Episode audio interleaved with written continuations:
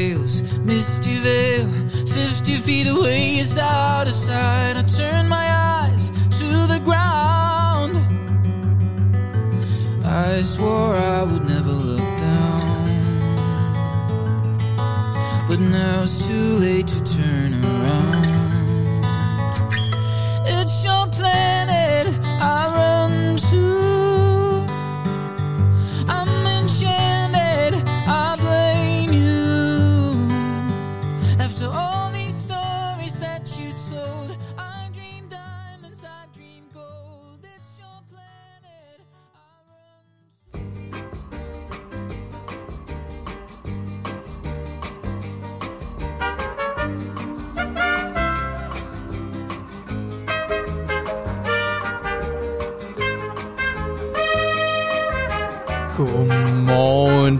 derude. Godmorgen, Skagen. Og resten af landet, hvor I ellers lytter med. Vi er i Skagen. Selvfølgelig som vi plejer. Klokken Altid. den er blevet 10. Og øh, jeg, Simon Springborg, står her i dag med formiddag på toppen sammen med min øh, gode ven og gode kollega, Axel Serias. Hej med jer alle sammen. Vi står i dejlig Skagen på en forholdsvis vindstille, solskinsrig dag Ja, midt i baghaven. altså, hvor, hvor jeg kommet i dag, havde jeg nok ikke kaldt det her for en vindstille dag. Men i forhold til den form for orkan, vi havde kørende i går, Ja. så, øh, så er det rigtig dejligt og behageligt. Jeg er simpelthen lykkelig over, at den her stribede parasol, vi har over os, den ikke lige pludselig lettede og farede hele udstyr og bord med sig. Ja, Ja. det var med livet som indsats på en, en ellers smuk dag i Skagen i går. Og sådan er det jo ellers at lave radio her på Radio på Toppen. Det er med livet som indsats. Det er det. Og vi prøver ligesom at sende god energi og livsløst ud til jer lyttere, som er med på FM-båndet på 88,2 Og Eller også, jeg på- er med på internetradio. internetradio. Ja. Yes. Jeg håber og tror, at det er mere stabilt end i går. Det håber vi. Vi håber, at vi går øh, soleklart igennem. Ellers så ved vi, der sidder nogen derude, der nok skal fortælle os, det. at vi ikke går soleklart igennem. Ja. Men det er jo dejligt. Det er så dejligt. I dag har vi øh, et vel struktureret og dejligt pakket program klar til jer. Vi åbner som altid med formiddag på toppen. I dag med Axel og jeg. Hvor vi skal snakke om lidt forskelligt. I dag vil vi rigtig gerne snakke om gode nordjyske sommerminder. Mm-hmm. Så hvis man ikke har nået det endnu, så hop lige ind på vores Instagram, Radio på Toppen, eller vores Facebook, også bare Radio på Toppen, og send dit allerbedste nordjyske sommerminde. Så kommer vi lige der omkring det inden for den næste halv times tid. Nemlig. Ja. Ja, det er sådan temaet, vi har lagt for dagen. Det er sommerminder Ja, her i det for nordjyske. efter du har hørt os plapre lidt tid, så skal vi snakke med, øh, med Anne-Katrine, som kommer forbi senere og skal fortælle lidt om hendes sommer og hendes sommerjobs i Mm. Skagen. Ja. Senere skal vi lidt mere sådan måske kigge på fremtidens sommerminder. Mm, måske. Uh, ja, Når ja okay, får en der, der lidt, får du det øh, lidt pakket ind alligevel. Ja, en lidt spændende gæst, som skal Ja. ja. kigge lidt på os og, øh, og se, hvad der måske er i vores fremtid. Se, hvad der er i kortene, kunne man måske Ja, fristes til at sige. ja. Og, Og, og så øh, vil vi jo til sidst ja. øh, tease lidt for, at vi kommer med noget, som vi håber kan bidrage til jeres sommerminder fra sommeren 2022. ja, det er både noget, vi håber, I bliver totalt glade for, og så er det jo faktisk også en vaskeægte verdenspremiere. Det er det jo. Mm. Jeg glæder mig så sindssygt meget. Det bliver rigtig, rigtig spændende. Det bliver rigtig dejligt. Så velkommen til, og god morgen derude. Og jeg håber, at I har noget dejligt morgenbrød klar. Ja. Og I måske har lavet en scrambled egg. Altså, jeg stykke bacon mig, I eller sidder et i eller en eller anden baghave med en kop kaffe. Ja. Ja. En eller anden god, enten hvid eller sådan lidt, lidt brun øh, slobrok. Ja. Ja. Med stadig, stadig sådan lidt morgenhår. Og, så, øh, og solen lige bæret. Og radioen på 88,2 FM. Selvfølgelig. As always. As always. Ja. Skal Jamen, vi åbne øh, ballet med et stykke musik, og så efter musikken, så kan vi snakke lidt om, hvad kan man egentlig i Skagen Hvad, de her dage? lige præcis, hvad kan man Ja, egentlig i vi fik Skagen? nemt, da vi var på gaden i går, fik vi nemlig en forspørgsel fra nogle turister, der sagde, jamen hvad kan man i Skagen? Det vil vi rigtig gerne hjælpe med. Det har vi jo undersøgt. Ja, Som men de inden vi vi er. kaster os ud i det, så skal vi lige have et stykke musik. Skal vi ikke det, Axel? Vil du Jo. ikke præsentere nummeret? Jo, det her stykke musik, vi skal høre, det er GMF med den herlige og skønne John Grant fra Michigan.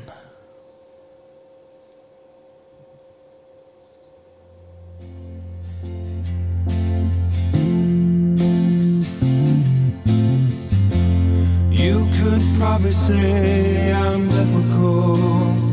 I probably talk too much.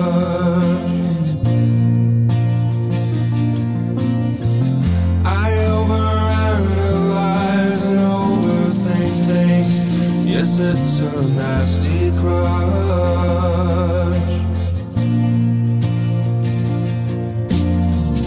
I'm usually only waiting for you to stop talking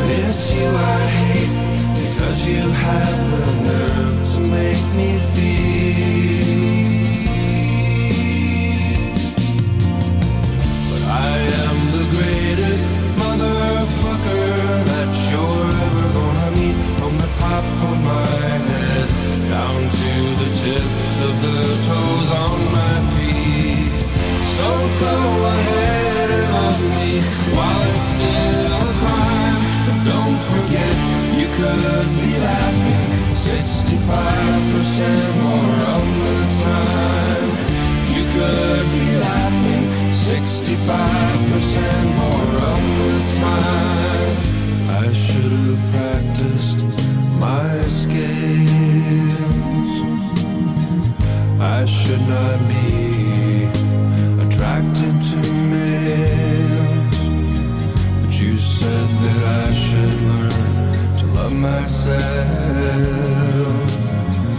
Make up your mind, Dr. Frankenstein.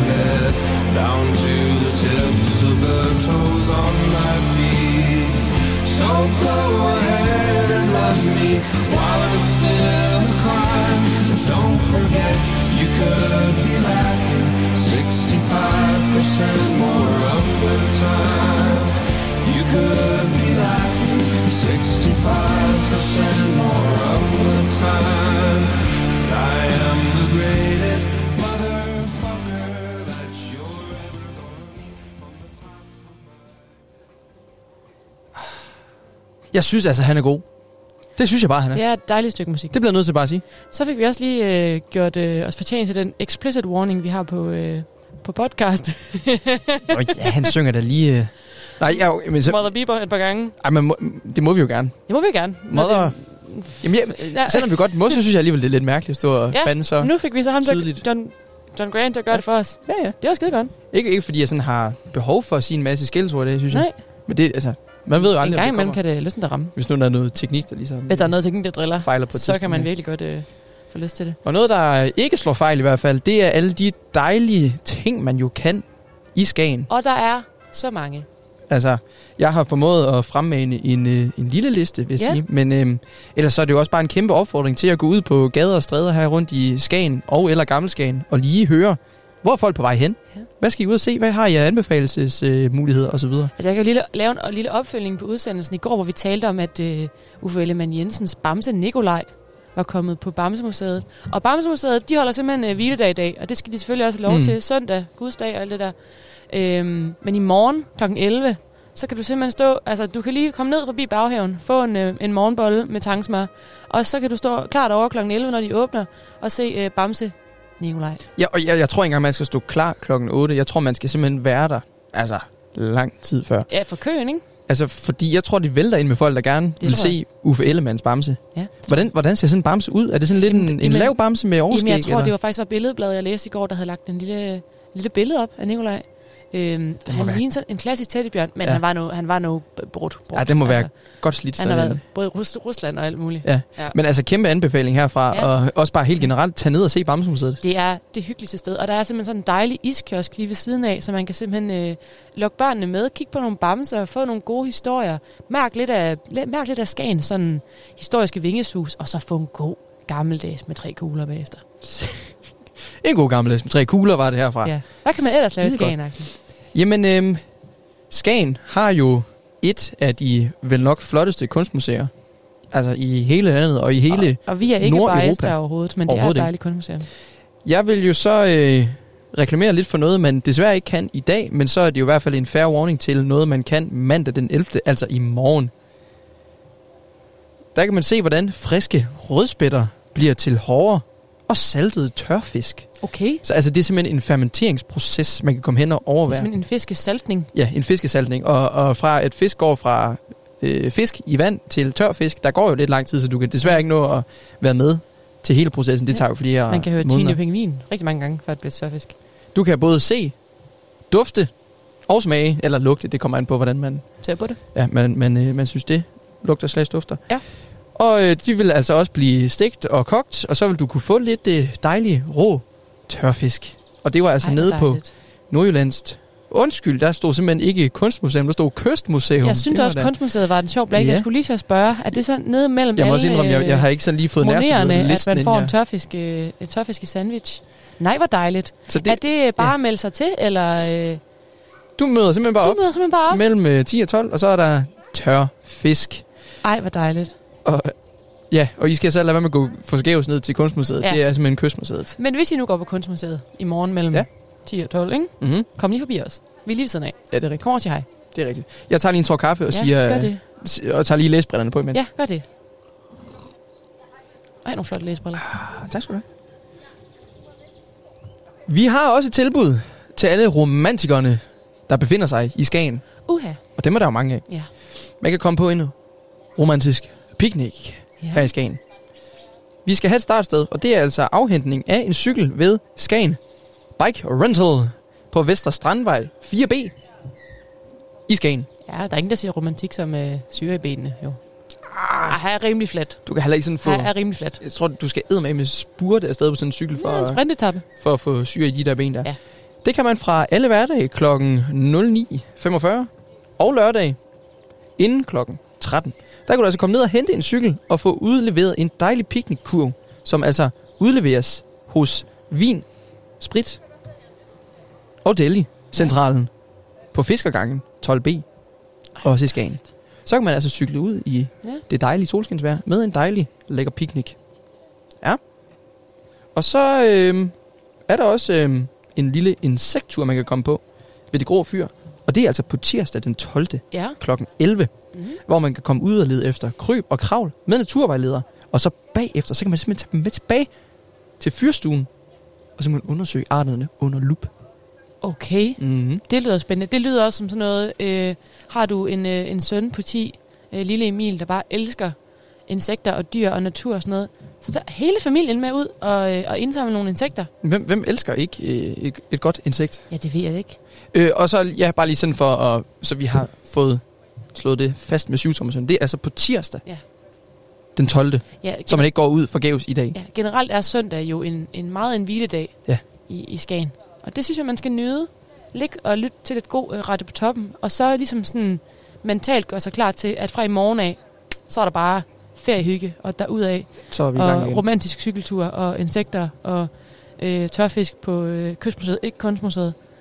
Altså er der jo klassikerne. Kør ud på grenen, se, Se grenen. se grenen. Kør ud på grenen. Se Kør grenen. Tag en tur i sandormen. Tag en tur i sandormen.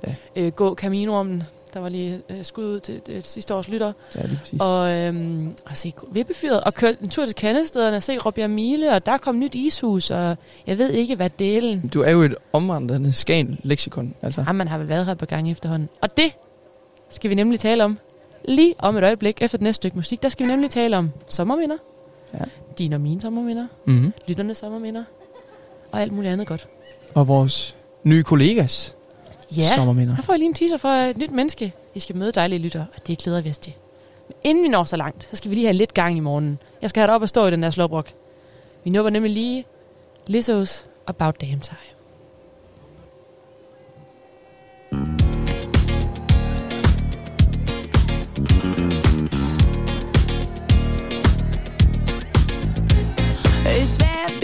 O'clock, yeah, it's thick 30. I've been through a lot, but I'm still flirty. Is everybody back up in the building? It's been a minute, tell me how you're healing. Cause I'm about to get into my feelings. How you feeling? How you feel right now?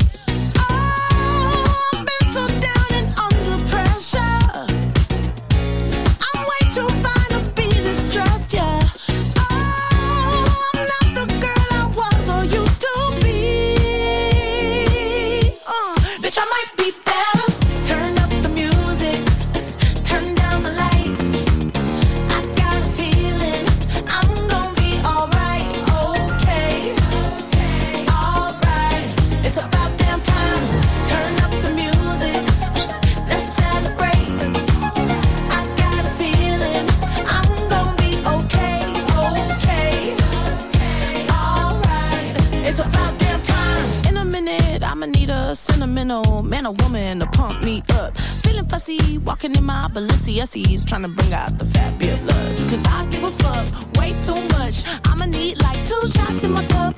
Wanna get up, wanna get down. Mm, that's how I feel right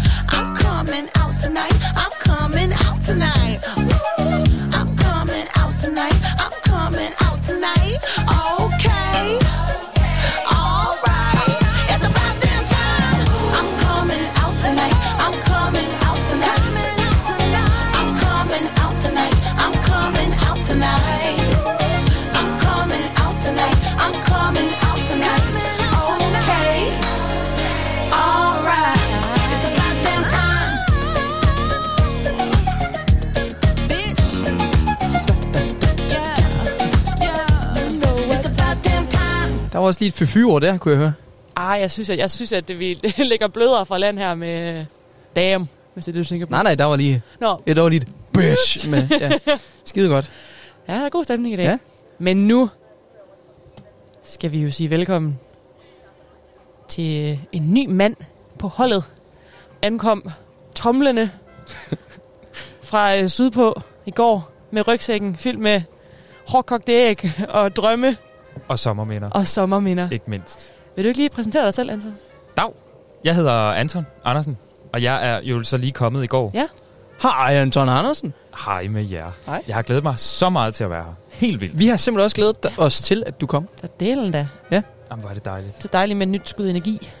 Og hvordan er det nu lige, Anton, med, med dig og, øh, og Skagen? Altså, har du noget nyt at bringe på bordet? Hvad er dit tilhørsforhold egentlig til Skagen? Ja, men altså, jeg, øh, jeg, jeg kom til at tænke på det, da jeg, da jeg kom hertil i går, og ligesom kørte igennem øh, Frederikshavn og, og den vej op, for jeg var rigtig meget på campingferie med Ja. ja. min øh, kære moder og min kære fader. Kælt, telt, campingvogn. Campingvogn. Campingvogn, Campingvogn, klart, klart, klart campingvogn. Ja.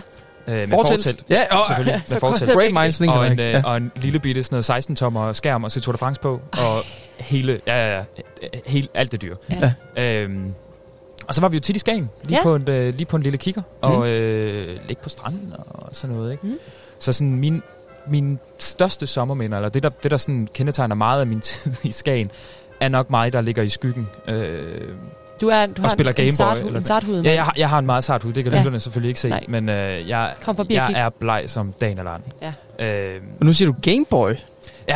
Advance? Så hva- hva- altså, hvad snakker vi? Hvad års, års tid, skulle jeg sige? Hvad årstal er vi, er vi omkring det? årstal. ja, det, det er jo fedt at afsløre sin alder på den måde. nej, nej, det er jo, altså, hey, hvornår? Ja, det er da godt, at du stadig spiller Gameboy, det ved jeg ikke noget. Jamen, jeg var en, øh, jeg var en, ja, hvornår har vi været afsted? Vi en, en, mellem sådan, jeg var 6 og 10 eller sådan noget, Ja. ja. har vi været afsted nogle gange. Sådan noget start nuller en 4-5 agtigt Start midt nuller. Ja, midt nuller, ja. Ja. ja. ja. noget af den dur. Ja, hvor dejligt. Det var under Bush. Ja, Jo, ja. Simpelthen. Ikke gammel Nej, Bush. nej, ikke. Ung, gammel ung Bush. Bush Junior. Og få. Ja. Ja. Og få. Og få, ja. Ja. Dejligt. Bush og få. Klart. Så det er sommer med øh, faktor 50 og øh, under en parasol. Dejligt. Jeg husker bedst. Ja. Mm. Og Axel Zacharias, du Ja. er jo, øh, som vi har nævnt nogle gange efterhånden, en, øh, en mand fra Jørgen. Mm. Så du må, jo ikke, du må jo ikke have andet nærmest end nordjyske sommerminder. Nej, det skulle man tro. Altså, jeg har jo selvfølgelig nogle øh, minder Ja. her fra Nordjylland, men jeg synes også, mange af mine sommerminder har jo sådan fundet sted fra syd for Limfjorden, og Ja. eventuelt de andre landsdele, Ja. regioner, og måske også endda andre lande. Okay. Men øh, altså det, det, jeg sådan forbinder med, med sommerferie, og da jeg var sådan lidt yngre, det er jo, vi er, vi er tæt på Skagen, men det var jo primært i Sæby, Ja. hvor min øh, kære mormor, hun øh, jo holder til. Og jeg husker sådan øh, nogle køreture til diverse Kattegat-centre og Mm. zoologiske haver med, øh, med sandwich-kurven fyldt op med øh, Schweppes Lemon og, og dejlige sandwiches. Ja. Jamen, jeg har været, der er ikke den zoologiske have, vi ikke har besøgt sammen, tror jeg. Nej. Eller det, det er Oceanarie, vi ikke har været på. De er jo sådan en rigtig, øh, sådan, hvad kan man sige, øh, udflugtsfamilie. Jo, altså ja. Lige Ja. når det kommer til, øh, til de der ting, hvor man kan kigge på dyr i hvert fald. Ja. Ja. Jeg kan huske en gang, hun, øh, hun ville have mig med ind på Ørnereservatet. Der ligger ikke så, Nå ja. ikke så langt herfra. Ja. Og hvis der er en ting, du og jeg er til fælles, Ja. så er det en, en Vores, invaliderende skræk for ja, alt vores, med vinger. fuldstændig vores indædte had Ja. til alt, der kan bakse og Ja, flakse. ja. Ja. Øh, men jeg, jeg, på det tidspunkt var jeg ikke sådan super duper bange Nej. for fugle. Mm. Det er sådan først kommet lidt senere. Og jeg tror også, det er, fordi jeg har set min, min far... Altså, jeg har set frygten i hans øjne. Ja. Da jeg på et tidspunkt havde forvildet mig ind i Odense Zoo, Uh. sammen med ham, ind i sådan en kæmpe stort fuglebur. Hvor at, øh, vi kunne lige pludselig ikke rigtig komme ud. Det lyder mig koldt ned i ryggen, at bare du siger det. Jamen, så den, eneste, den eneste mulighed, det var, at vi skulle tonse igennem den her, øh, det her store net, hvor der bare var fugle inde i. Og, og se sin far, altså, være bange for at skulle dø. Det sætter altså frygt, Det frygt, frygt, frygt der med et sommerminde, der i venter. et lille menneskes Ja. ja. hjerte og hjerne. Det er sjovt, for jeg skulle faktisk lige, jeg jo, kan jo også afsløre, det ved jeg ikke, om man kan høre, det får jeg nogle gange at vide, at jeg er simpelthen også Nordenfjords fra, øh, knap så Jorden, øh, Nordenfjords, jeg er fra, øh, jeg er fra Vådskov, eller fra udforkommende Vådskov. Vådskov. Vådskov. Øhm, og jeg har øh, rigtig mange gode sommerminder med Skagen. Øh, vi har ofte frekventeret et, øh, et sommerhus i Kandestederne, min familie og jeg. Ja. Øhm, og det har ikke kun været i sommeren, det har simpelthen også været i efterårsferien og i, øh, og i vinterferien. Øh, men de sommerminder, jeg har fra Skagen, er meget noget med at, køre her ind til byen og gå og kigge lidt butikker. Min mor har, har sjældent set et øh, tøj- stativ tøj, hun ikke vil og kigge på. Og så øh, gå ned til fiskehandleren og købe altså favnen fuld oh, af, af skalddyr og fisk, og så køre tilbage i, øh, i sommerhuset og, så og lave... lun fiskedelle. Ja, mm. Uh, der Og så du bedre. ved, altså muslinger og rejer, og så bare spille nogle spil, og så forbinder jeg det bare med sådan fuldstændig fri, fritid. Mm. Altså Mm. sådan i en familie, hvor der er øh, otte forskellige planer, der skal op på samme tid, og rundt og rundt og rundt og rundt og rundt, så kunne vi bare komme herop og trække stikket fuldstændig.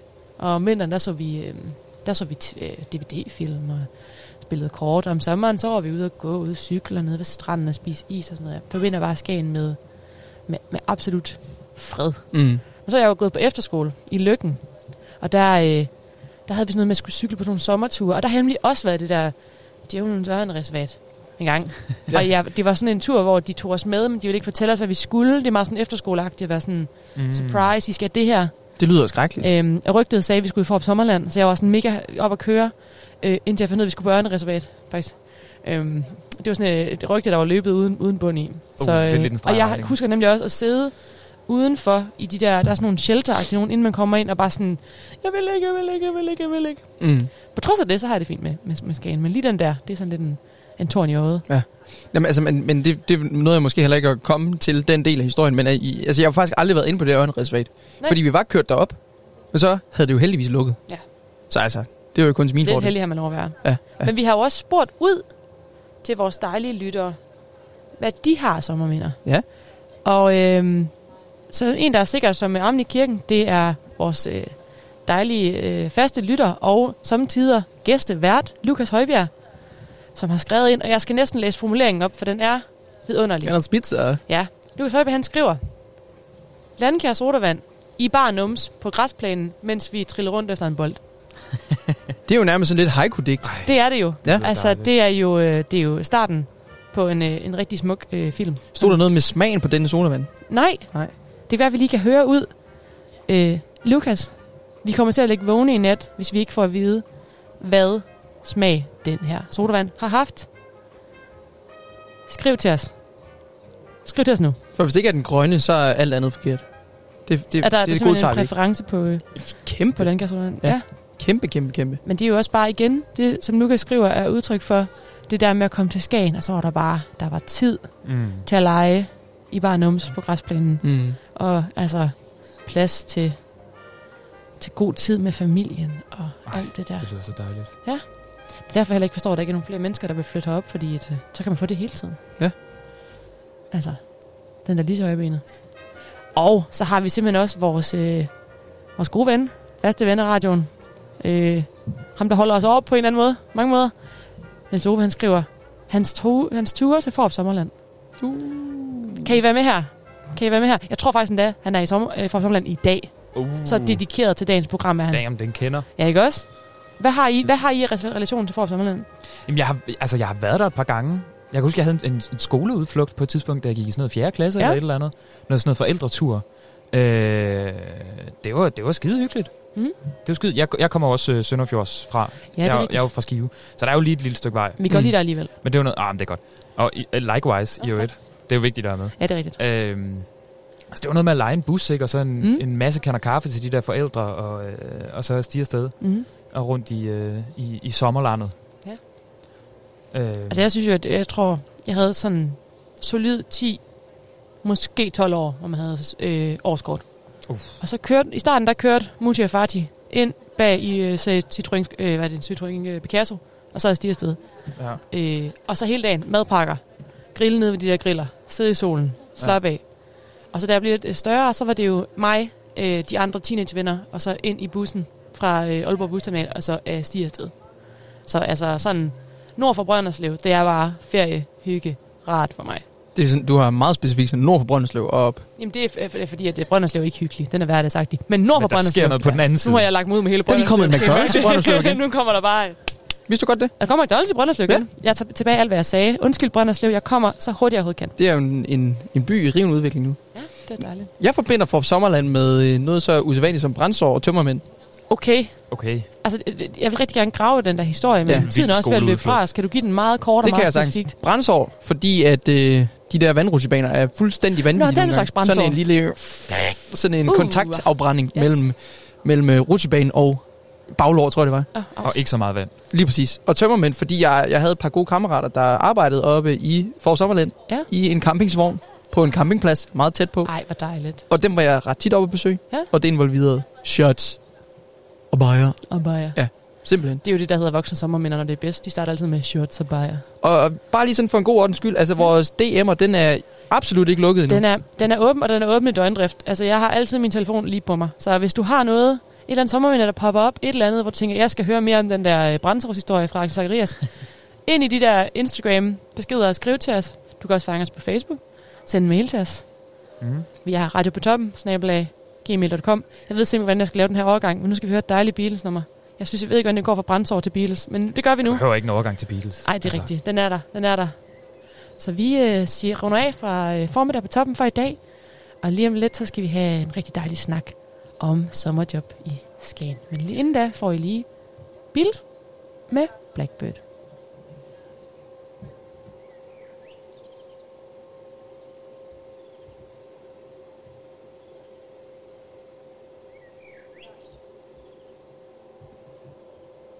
Ja.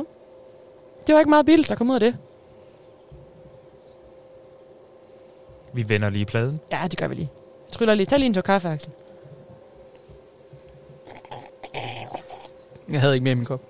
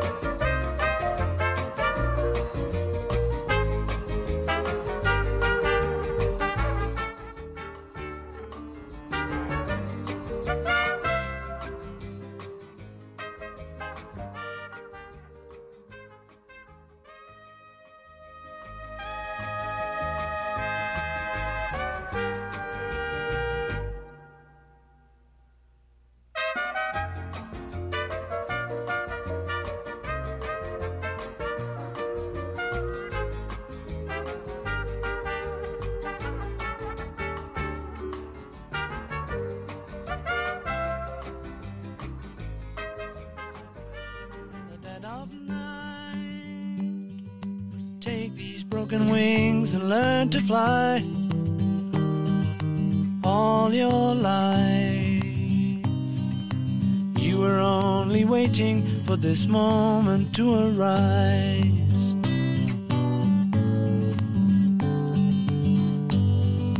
Blackbird singing in the dead of night. Take these sunken eyes and learn to see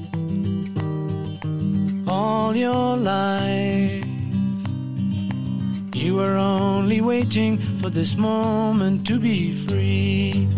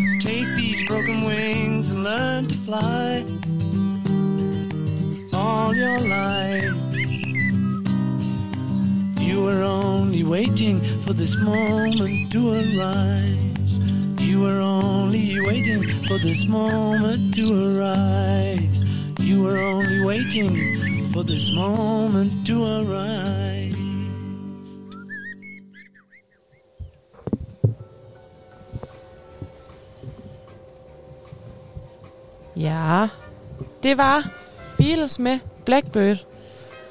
Vi beklager, hvis vi lige tabte jer på, øh, på internetradioen der et kort øjeblik. I skulle gerne være med igen nu. Ja, så er vi klar til dagens næste segment. Og der vil jeg give den over til øh, vores dejlige faste radiojournalister, Anne Vestfald og Karoline Fodgaard. For I har jo fået en gæst med i studiet i dag. Ja, det har vi nemlig. Øh, I dag skal vi øh, øh, prøve at øh, øh, starte noget, vi gerne øh, vil kalde for ungdomsportrættet. Altså, et, øh, altså prøve at male et, et portræt af ungdommen i Skagen. Både øh, lokale skavbord og øh, alle de her unge mennesker, som kommer til Skagen for at arbejde. øh, i løbet af sommeren. Foråret også, i virkeligheden. Øh, og øh, i dag har vi Anne-Katrine O'Sullivan med. Hej. Hej. øh, vi, øh, Karoline og jeg, vi kommer til at forsøge at lave øh, det her som en lidt mere øh, fast del i Radio på Toppen. Øh, så derfor vil vi også lige lægge ud med at sige, at hvis du er en af de her mennesker, som vil passe ind øh, i vores program, så må I rigtig gerne tage kontakt til os. Øh, enten gennem øh, Radio på Toppens Instagram eller Facebook. Eller vores nummer 31 13 87 81. Og Ja. hvis, øhm, det finder jeg også bare inde på hjemmesiden. Og ja, jeg synes da egentlig bare, at vi skal komme i gang. Ja. Ja. Jeg synes også lige, vi skal på tilføje, at øhm, det er jo egentlig også, hvordan det egentlig er at komme her som ung turist i Skagen. Og hvad det kan byde på. Ikke kun nødvendigvis, at det skal være om sommeren, men egentlig også bare, hvad det kan byde øh, i vinterhalvåret. I forårshalvåret. Øhm, ja, vi vil egentlig bare gerne have så mange inputs som muligt. Og så øh, synes jeg måske egentlig bare, at vi skal springe øh, direkte til vores øh, gæst i dag. Øh, Anne-Katrine, øh, du har jo øh, arbejdet her før, op mm. i Mhm. Skagen. Øh, men kan du ikke prøve at fortælle øh, lidt mere om, hvem du er? Jo, jamen øh, jeg hedder Anne-Katrine O'Sullivan. Jeg er 23 år gammel, og jeg, jeg kommer fra, oprindeligt fra lidt nord for København på Sjælland. Øhm, og jeg var heroppe sidste sommer og arbejdede som tjener på Rut Hotel. Øhm, lige nu sejler jeg som dæksgast på kongeskibet Dannebro, og før det der var jeg også øh, elev på skoleskibet Danmark og var med på et togt der. Så det er ligesom øh, min baggrund for at være her i dag. Du lever lidt et, øh, et, et hoppende liv, måske kan man i virkeligheden sige. øh, men Anne-Katrine, hvad, hvad, hvad, hvad, hvad er din tilknytningsforhold egentlig til Skagen? Altså, jeg tænker, at der må være øh, et eller andet, der har gjort, at du er kommet herop. Jamen, øh, det startede med, min, øh, min moster og onkel, de købte et sommerhus heroppe, som min familie lånte forrige sommer, så det er to sommer siden, øh, hvor vi tog herop og var. Øh, jeg var her en uge, og blev bare ja, lidt forelsket i Skagen og i stemningen og naturen, den ro, som Skagen indebærer, og, altså, og alle de ting, man kan opleve heroppe. Øh, samtidig med, at man så kan cykle en tur ind til byen, og så er der bare liv og glade dage over det hele. Øh, og den, ja, det var feriestemning og afslappning, og der var, der var skønt. Øhm, og så tror jeg, jeg kom til at se lidt badehotellet, som så mange andre, og øh, blev lidt fascineret af det liv, og tænkte, at det skulle jeg da også prøve. Og så øh, søgte jeg, så så jeg, at Ruts, de søger det, de hedder, kalder sommerfugle. Øhm, og tænkte, jamen, det skal jeg da. Og så, øh, så søgte jeg det, og det passede perfekt med, at jeg lige var færdig med et semester, og så startede jeg simpelthen lige efter op på Ruts Hotel, Øh, og var bare virkelig glad for det. Så var jeg heroppe i april, øh, hvor vi, dronningen hun havde et, øh, en udstilling, hun skulle åbne på Skagensmuseet, øh, Krøyer og Paris. Øh, vi var her ganske kort, jeg fik lige lov til at løbe en tur og gense lidt af Skagen på den måde. Øh, og så er jeg tilbage den her weekend, hvor jeg lige har fri, øh, så jeg har oppe i sommerhuset og bare lige nyde en, et par fridage. Og hvordan er det at være tilbage som ikke arbejdende kvinde? Det er, det er skønt. Øh, altså, det er dejligt at arbejde, men det er da også dejligt at holde ferie. Øh, så begge dele kan noget på hver sin måde. Øh, jeg har, nu har jeg, jeg har bare holdt fast op af, og jeg synes, det er vildt dejligt at være tilbage, og det bringer bare gode minder tilbage. Og sådan, det sommerhus, jeg bor i, det er meget tæt på den personalbolig, jeg boede i, så når man lige cykler forbi der, så vækker det bare enormt mange positive minder, og fra sene aftener, hvor vi har været nede og bade på stranden, øh, som jeg nu bader ved om morgenen, i stedet for klokken lort om natten. Så det er bare skønt. Det er dejligt at være tilbage. Har du været nede og hilse på dernede, eller er det ikke noget, man gør heroppe? Jo, det har jeg faktisk ikke. Jeg var øh, nede ved sol, solnedgangskiosken i går aftes og tænkte, at jeg ville tage forbi, men det var lige rush hour. Så jeg ville ikke forstyrre, fordi jeg ved selv, hvor, hvor travlt det kan være, når man der er klokken 18. Der er bare knald på. Øh, men jeg tænker, jeg skal lige øh, slå et smut forbi i dag, inden jeg tager tilbage til Aarhus. Det skal jeg bestemt lige at sige hej til alle de gamle. Øh, jeg øh, tænker også lidt på det her med, øh, du siger øh, sommerfugle. Mm. Øh, har du nogen idé om, hvor det kommer fra, øh, at det bliver kaldt for sommerfugle? Jeg har faktisk ingen idé. Øh, om det er bare noget, der er nogen, der lige har fundet på. Fordi det lyder jo meget godt. Øh, jeg ved sgu ikke, hvorfor det hedder sommerfugle. Så er jeg også øh, øh, nysgerrig på, Hvorfor lige Ruts Hotel? Jeg tror, det er... Mm, jeg tror, det er meget stemningen og det gode ry, Ruts Hotel har. Fordi det er ordentligt. Altså, jeg kan godt lide sådan kvalitetssteder. Ligesom her også. Øh, Baghaven, det er også et kvalitetssted. Sådan, jeg kan godt lide steder, der, der rummer lidt sjæl og sådan... Der er lidt historie, øh, og det er... Altså, jeg oplever... Jeg, sidste sommer oplevede jeg næsten ingen klager fra gæster, fordi at alle er glade, fordi at, at det er god mad. Det er virkelig god mad, og der, der, det er bare godt. Øh, der er ikke noget at sætte en finger på. Så jeg tror, det var det. Og så hele det med, at det var et badehotel, øh, hvor man både bor og spiser. Så det har ligesom begge dele. Ja. Og øh, jeg synes måske i virkeligheden, vi skal stoppe et øh, stykke musik, og så, øh, og så på den anden side af det, så kan vi snakke lidt mere om, øh, hvordan det er at arbejde i Skagen, øh, både i, i den periode, der, er lidt er, der ikke er så travl i, og så den periode, hvor øh, du har fortalt os, at man egentlig bare bliver øh, væltet i virkeligheden, ikke? Øh, Jo. men jeg tænker, Karoline, har du styr på noget musik derovre? Jeg kan i hvert fald lige prøve at få styr på Ja, musik. Gør lige det. Kan jeg ikke få dig til lige at trykke afspil lige om lidt? Det kan du tro. Så rasler vi lidt i radioen.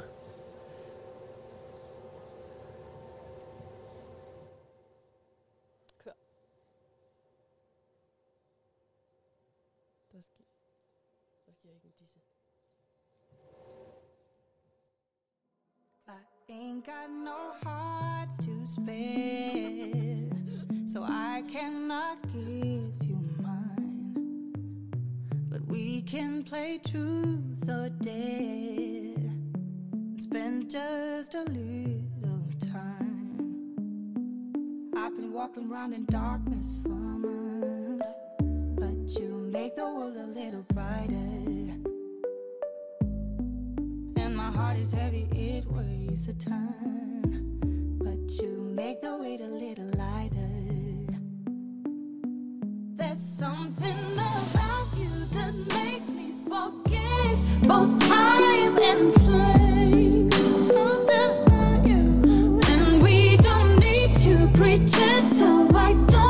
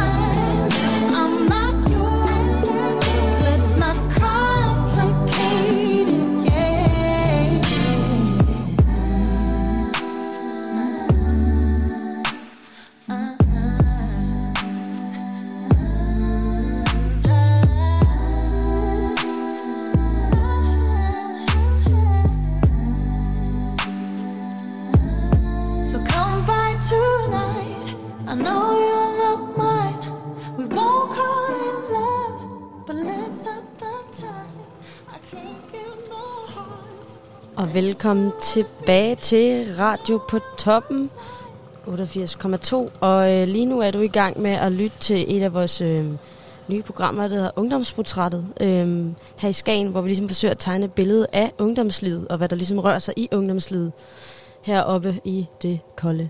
Ah, lidt halvvarme nord. ja, og i dag har vi besøg af Anna-Katrine, som Øh, sidste år har været tjener på Ruts Hotel, har haft en hektisk arbejdssommer i hvert fald. og, øhm, og det skal vi jo høre mere om. Så øh, Anna-Katrine, kan du ikke øhm, fortælle os sådan, ja, hvordan du fik jobbet, hvordan du startede der, og hvordan det ligesom var at være øh, øh, arbejdende i Skagen hen over en sommerferie? Det kan du tro. Øh, startede med at sende en helt klassisk jobansøgning, øh, og skrev en masse, og den var lige forbi, øh, forbi min far, som lige kiggede den igennem og roste den og sagde, at den er god, den sender du bare afsted. Og så sendte jeg det og noget CV og sådan lidt af hvert. Øh, og jeg havde faktisk ikke den store øh, erfaring fra restaurationsbranchen inden da. Jeg har arbejdet lidt på et hotel i Val d'Isère, men det var så også det. Øhm, og, øh, og så fik jeg svar fra restaurantchefen Johan, som gerne ville have mig op og, øh, på en prøvevagt, øh, som jeg mener var på et tidspunkt i maj. Og så var jeg jo i gang i nogle eksamener og sådan lidt forskelligt. Og, øh, men fik så overtalt min kære far igen, tak far, til at køre mig herop. Øh, så han kunne også lige besøge min onkel, som er en af hans venner og sådan noget. Øh, så de der også lige kunne, kunne hygge lidt sammen heroppe. Øh, og så øh, fik jeg ellers et værelse i en af personaleboligerne, øh, og kom lidt forvirret og fandt det der værelse og sådan noget, og fik lagt nogle ting. Og så ellers op tidligt, jeg tror det var en lørdag morgen, klokken, hvor jeg skulle være derovre klokken 9.30 til noget jobsamtale øhm, og noget prøvevagt. Og øh, jeg kom så der til jobsamtale, og så blev jeg ellers vist lidt rundt og, øh, og fik noget tøj, og så ja, det var direkte i uniformen, og så bare blev kastet direkte ud i det. Jeg blev taget lidt under vingen af nogle af de erfarne tjenere, øhm, og hvor de ligesom, de viste mig, at jeg var lidt, holdt mig lidt bag dem til at starte med, og så fik jeg ellers lov til også at tage nogle borer, og øh, det var egentlig en super god oplevelse. Det var virkelig søde gæster, og folk var så forstående, hvis der var et eller andet, jeg, var, jeg ikke lige kunne svare på, eller ja, jeg kommer også lige til at tabe nogle vinglas. Det var lidt pinligt, synes jeg, på det tidspunkt. Øhm, da balancen ikke lige helt var i orden med den bakke der.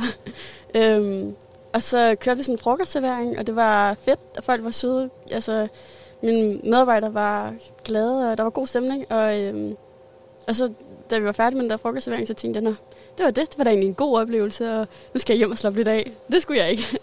Jeg skulle fortsætte til aftenservering, og jeg var jo bare jeg var helt smadret og fuld af indtryk, og ja, det var en lang tur op til Skagen, og jeg havde måske ikke lige fået sovet helt nok og sådan noget. Så øh, fik vi lige en halv times pause til lige at spise noget øh, p-mad, som det hedder, personalmad, øh, som jo plejer at være rimelig god kvalitet på sådan et sted.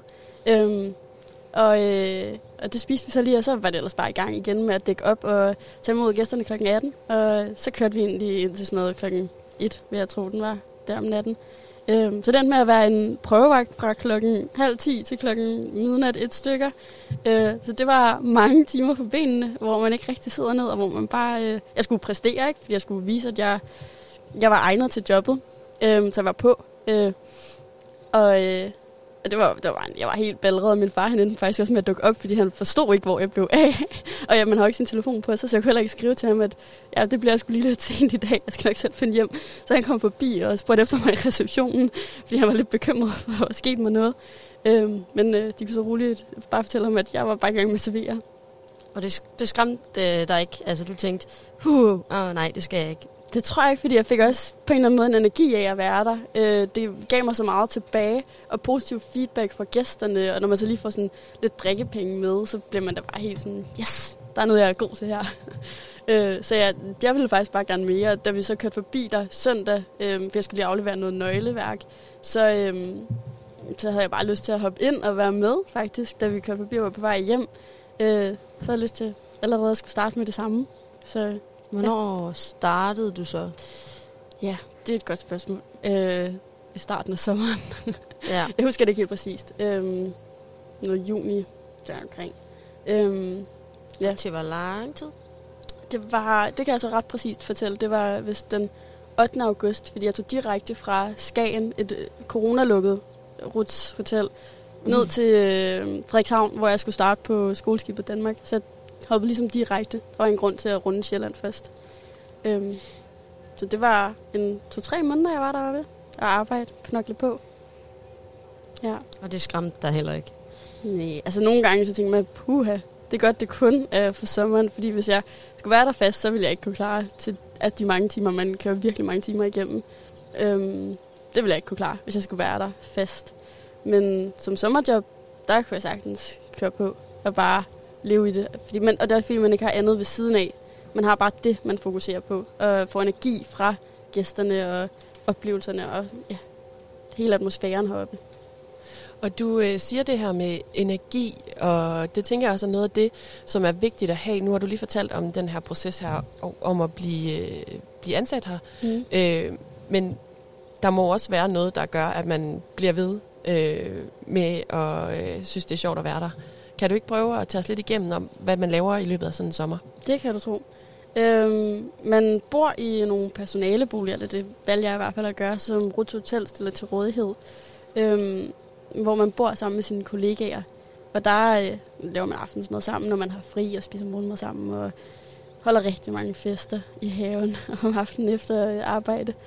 Øhm, man hygger bare, kommer hinanden ved og tager ned på stranden og bader. Nogle gange klokken lort om natten, og, eller efter service, hvis man, det har været en varm dag, så vil man virkelig gerne lige køle sig ned. Øhm, og så ellers, så, hvis man har en fridag, så tager man faktisk ofte ud og spiser. Tager ind til Skagen, til nogle andre steder hen og spise. Nogle gange på Hotel. Øh, det er også hyggeligt at spise og blive serveret af sine kollegaer øhm, og roomies. Øhm, så det er, det er meget det, tiden går med. Det er meget stille og roligt. Det kører lidt i sådan mm, i, i cirkler. For det er det samme, du laver meget af tiden. Øhm, man møder en masse mennesker. Øhm, tager på et par ture sådan ud og se lidt. Ikke sådan, det er ikke fordi, at der er vildt meget øh, tid til sådan at være kulturel, men og det føler jeg også, det, når man har været her en uge, øh, så har man også set rigtig meget af det. Altså man har også set museet og grenen og de klassiske ting, og det har man heller ikke rigtig brug for, når man bor her fast. Øhm, ja, og så arbejder man primært. Altså det er jo det, er det, det meste af tiden går med det arbejde. Og det er jo fedt. Øhm, det er rigtig fedt. Kan du prøve at sætte nogle ord på det her med, at det netop er arbejde i Skagen, og ikke sådan hvilket som helst andet sted? Altså, Mm, altså, jeg overvejede nemlig også, om man skulle søge noget lidt nærmere, sådan for eksempel sådan noget med Helene Kilde Badehotel. Det tror jeg også kunne give lidt af det samme, men der havde de heller ikke de her personaleboliger, som jeg tror faktisk betyder rigtig meget, fordi folk kommer jo fra nær fjern, ikke? Og, og kommer for at være i Skagen. Øh, det er Skagen, man vælger til. Det er ikke et hvilket som helst andet sted. Øhm, og så tror jeg rigtig meget, at det, der gør det, det er også gæsterne. Fordi det er gæster, der kommer igen år efter år, og de har sommerhus her, og de kender alle på hotellet. De kender direktøren, de kender restaurantchefen, og kender dem på he, altså hele linjen igennem. Øhm, altså man lærer dem også virkelig hurtigt at kende, fordi de kommer bare igen og igen og igen. Og kommer bare, og de elsker det jo. Altså de elsker Rot Hotel, og de elsker Skagen. Og det smitter bare helt vildt meget af. Og så har, altså Skagen er jo bare ret unik med, med, str- med stranden, med klitterne og al den gode mad. Du kan få så meget god mad heroppe jo. Øhm, så jeg tror, det er meget det, der gør det. Gæsterne rigtig meget i høj grad. Øhm, den særlige sommerferiestemning. altså den her fællesskabsfølelse, man Ja. har blandt arbejderne. Ja. Ja. Har man også noget med mange af de andre arbejdere at gøre? Jeg havde faktisk ikke, men nogle af de andre, de, øh, de så så festet lidt med nogle fra pakhuset blandt andet. Øh, det var ikke noget, jeg lige nåede at, at gøre mig i. Jeg havde heller egentlig ikke sådan det store behov for det. Fordi der var nok i det, man har på Rut Hotel, synes jeg. Hvad med de lokale? Jo, faktisk en af de første aftener, der endte jeg med i byen med en af mine roomies. Øh, og så mødte vi nogle lokale unge skavboer, som var sjove, og dem festede vi lidt med og hyggede, og så kom de med os hjem og festede i vores hus og sådan noget. Så sås vi faktisk til dem lidt i løbet af sommeren.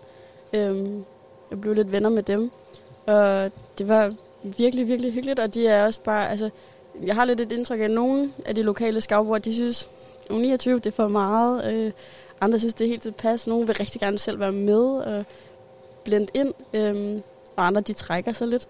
Men der er generelt ret, altså der er jo en stor mangfoldighed, når man er heroppe. Også på Rut Hotel, der er jo alle mulige forskellige mennesker, der kommer som gæster.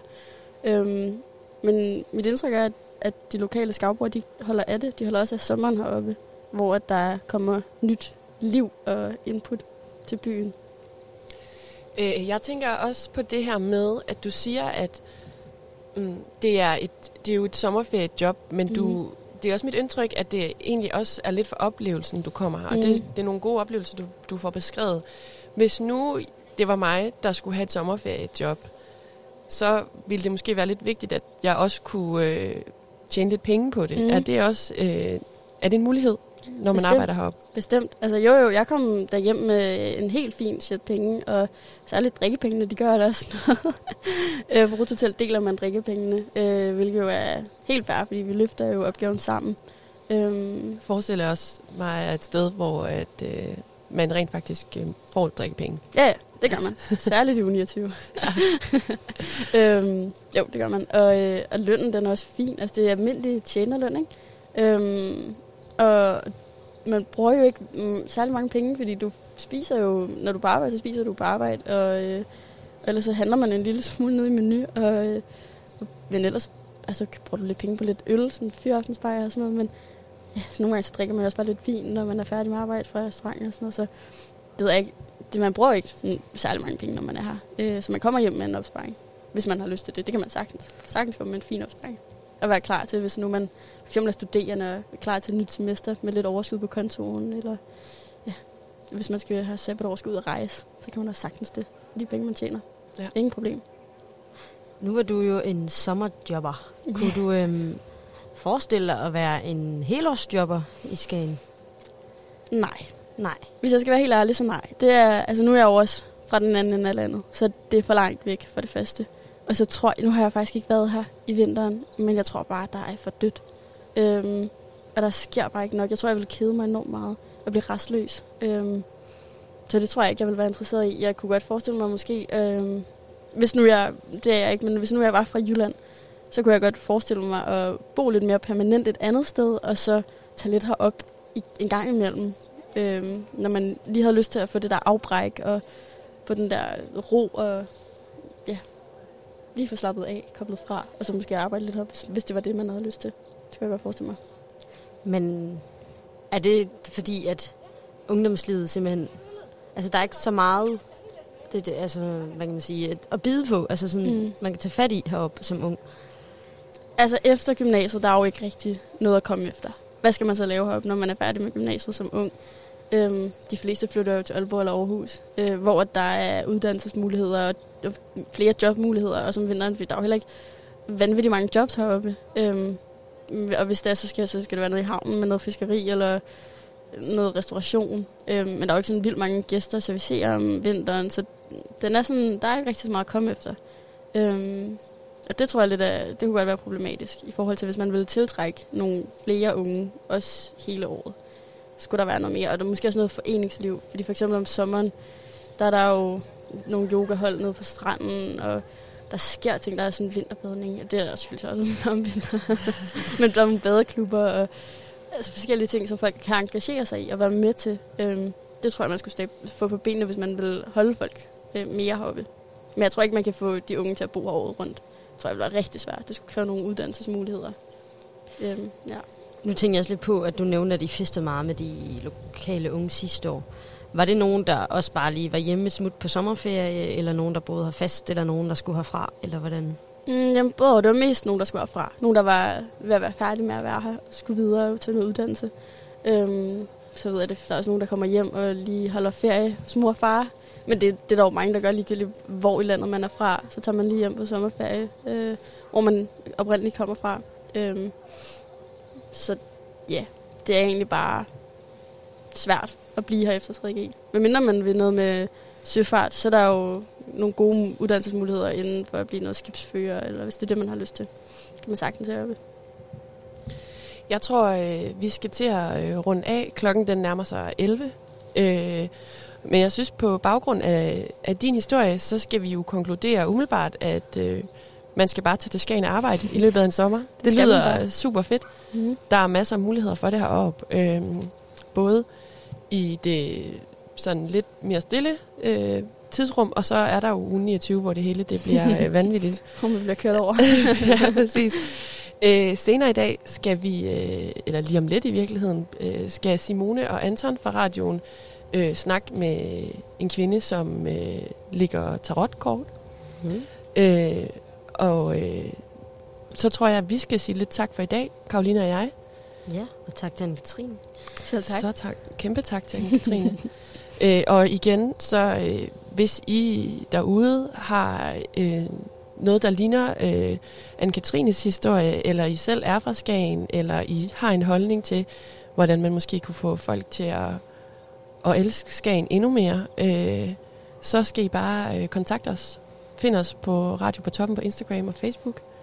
Øh, og så øh, har vi jo bedt Anne-Katrine om at ønske et, øh, et musiknummer, vi kan gå ud på. Mm. Ja, Ja, og det kommer sig af, at jeg lige har været på Tinderbox Festival og var til en, øh, en helt fantastisk Alex Vargas koncert. Så det bliver, det bliver et nummer fra ham. sådan. Ja. Ja, Hvad, hvad for et nummer? det bliver, det bliver shackled, shackled up. Det var Shackled Up. Det var Shackled Up, vi endte med. ja, fantastisk.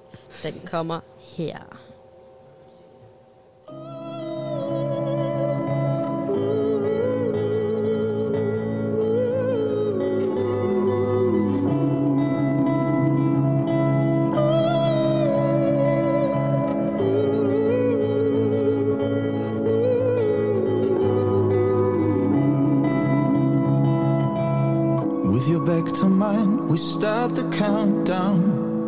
Start the countdown. But what's the gain? You and I, we shoot with broken arrows.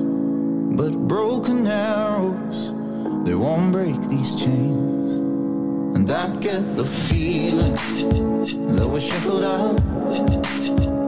We're shackled out. You're no good for me, no good. I get the feeling that we cover up, we cover up.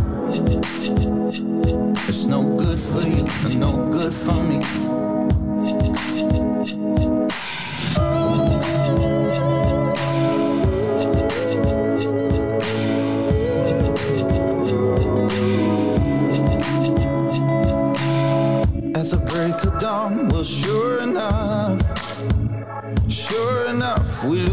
Heads at the break of dawn.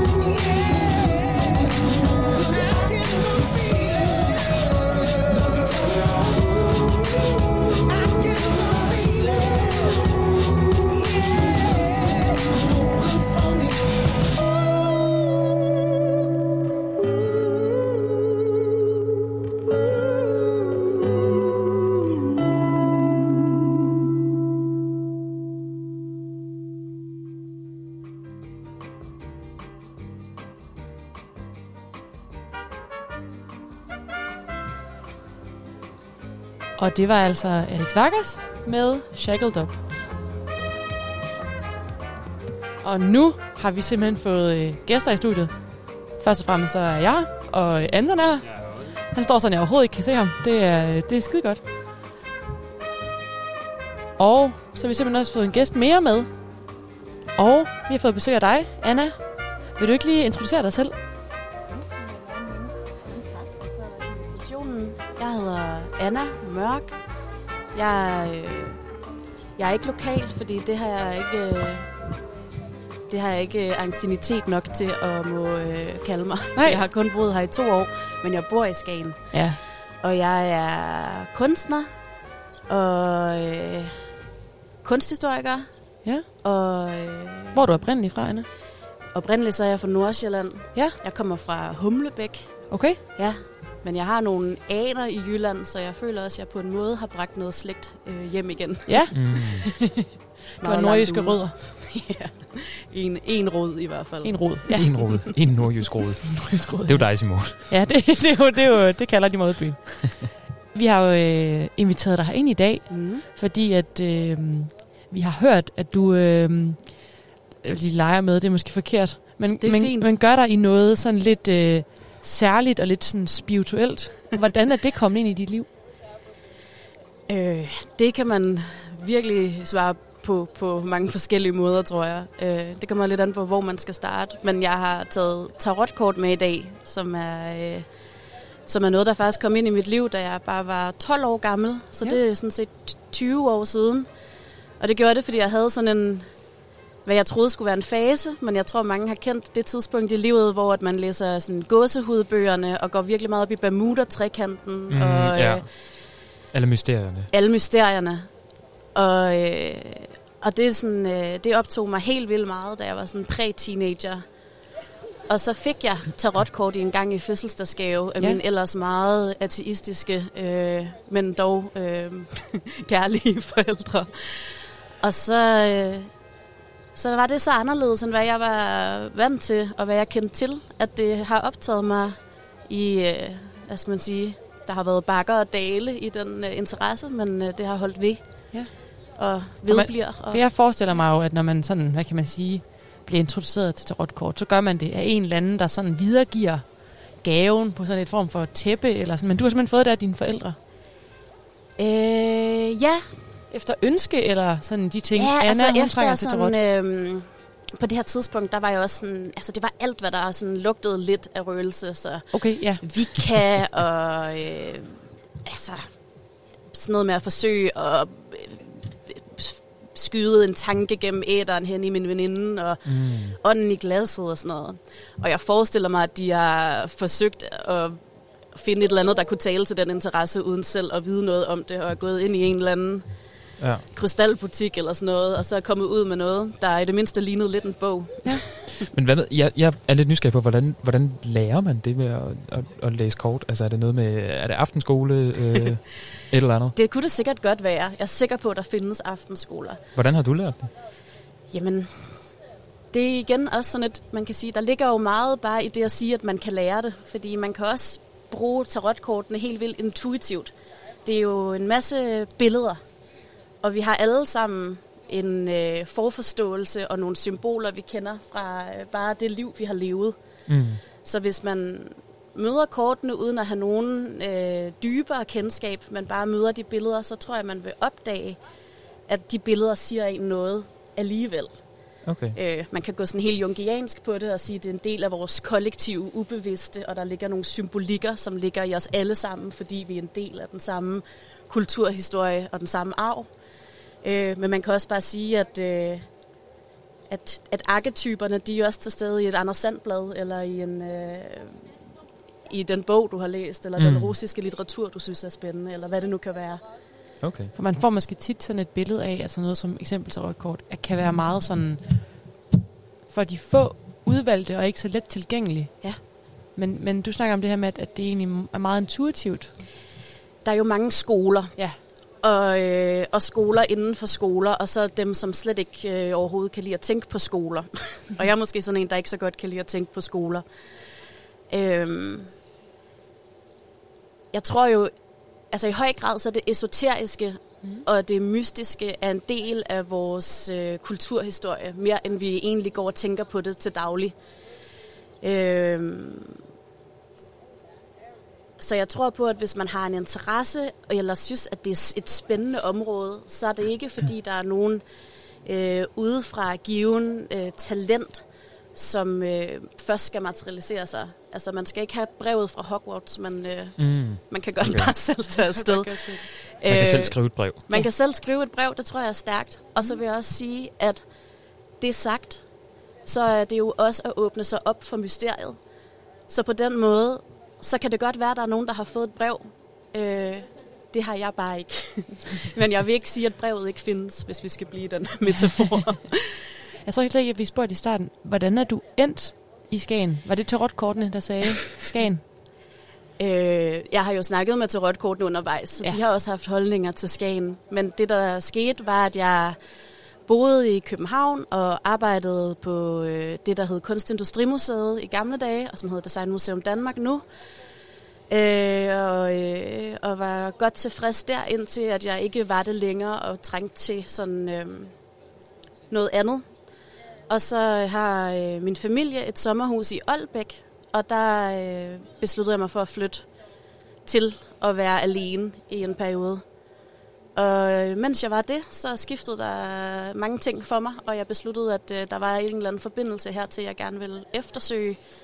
Og så endte jeg med at, øh, at møde en mand og forelske mig, og oh, det er nu jo- har jeg et barn og bor her. Åh, hvor dejligt. Det er, jo, det er jo klassisk. Altså, man kunne jo lave støttegrupper heroppe af folk, der har fuldt kærligheden til Skagen, eller har fundet den heroppe og så blevet Ja. hængende. Ja. Det er jo dejligt. Det er dejligt, ja. Men de skal jo have gang i de kort der. Mm. Men inden vi kaster os ud i det, synes jeg lige, vi skal høre et stykke musik. Ja. For lige at komme i stemning. Og det er jo dig, der har valgt et stykke musik, Anna. Ja. Hvorfor har du valgt det stykke musik? Jamen, det er, fordi jeg har aldrig fået lov til at vælge et nummer på radioen før. så jeg valgte bare min yndlingsnummer. Ja. Og dem har man også mange af, men det her var lige det, jeg kunne komme i tanke om i dag. Det er klart, når man Ja. bliver put on the spot. Jamen, så synes jeg, vi skal tage og lytte til I Shall Be Released med The Band.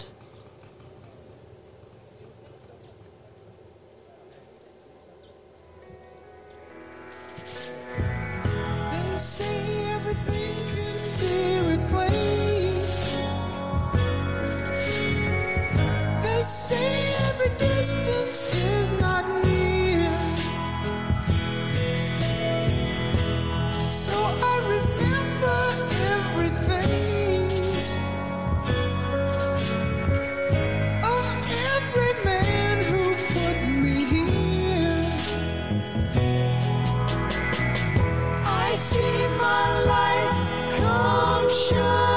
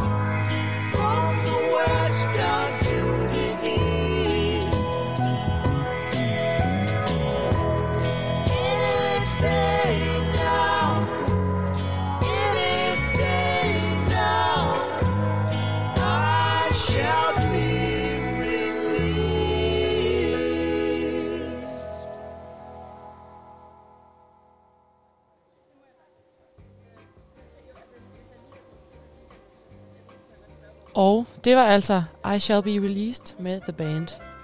nu er vi simpelthen kommet til det, det hele skal handle om. Nu er skal vi i gang i trådkortene. Og Anton, hvorfor Ja. er det nu, vi har valgt dig til at skal læses? Jamen, øh, vi har valgt mig. Vi snakkede om, hvem det skulle være, og så øh, blev vi enige om, at øh, vi skulle simpelthen have den største kyniker iblandt os. vi skulle simpelthen have den, den allermest skeptiske. Ja, og så som nyeste mand i felten, så udpegede vi dig som... Øh, Simpelthen. han må være kynisk. Han må være skeptisk. Ja. Jamen, jeg, jeg, jeg blev hurtigt valgt fra, fordi jeg nærmest så at hoppede af glæde med tanken om at skulle... Ja. Øh, så der, der blev så sorteret fra, fra øh, Ret hurtigt. ret hurtigt, ja. Ja. Men er der noget sådan... Er der noget specifikt, som sådan Anton skal for... Hvad, hvad mentalt, når man går ind i sådan noget her? Mm. Hvor starter man? Jamen, jeg synes, det er dejligt med noget skeptisk, fordi jeg forestiller mig, at der er, der er mange, der har en umiddelbar skepsis. Jeg er også et menneske med en stærk skepsis. Mm. Og jeg tror, at en af de ting, som det at arbejde med tarotkort øh, har kunnet hjælpe mig med, er at have øh, mellemrum i mit liv, hvor jeg forsøger at træde væk fra min skepsis, for at åbne bare et lille rum, hvor jeg siger, lige nu, så skal jeg prøve at ikke være styret af min skepsis. Okay. Som en form for mental øvelse, hvor man bare siger, skepsisen er vigtig, men den er nok stærkest, hvis jeg rent faktisk kan bruge den som et aktivt værktøj, og ikke bare er lammet af skepsis.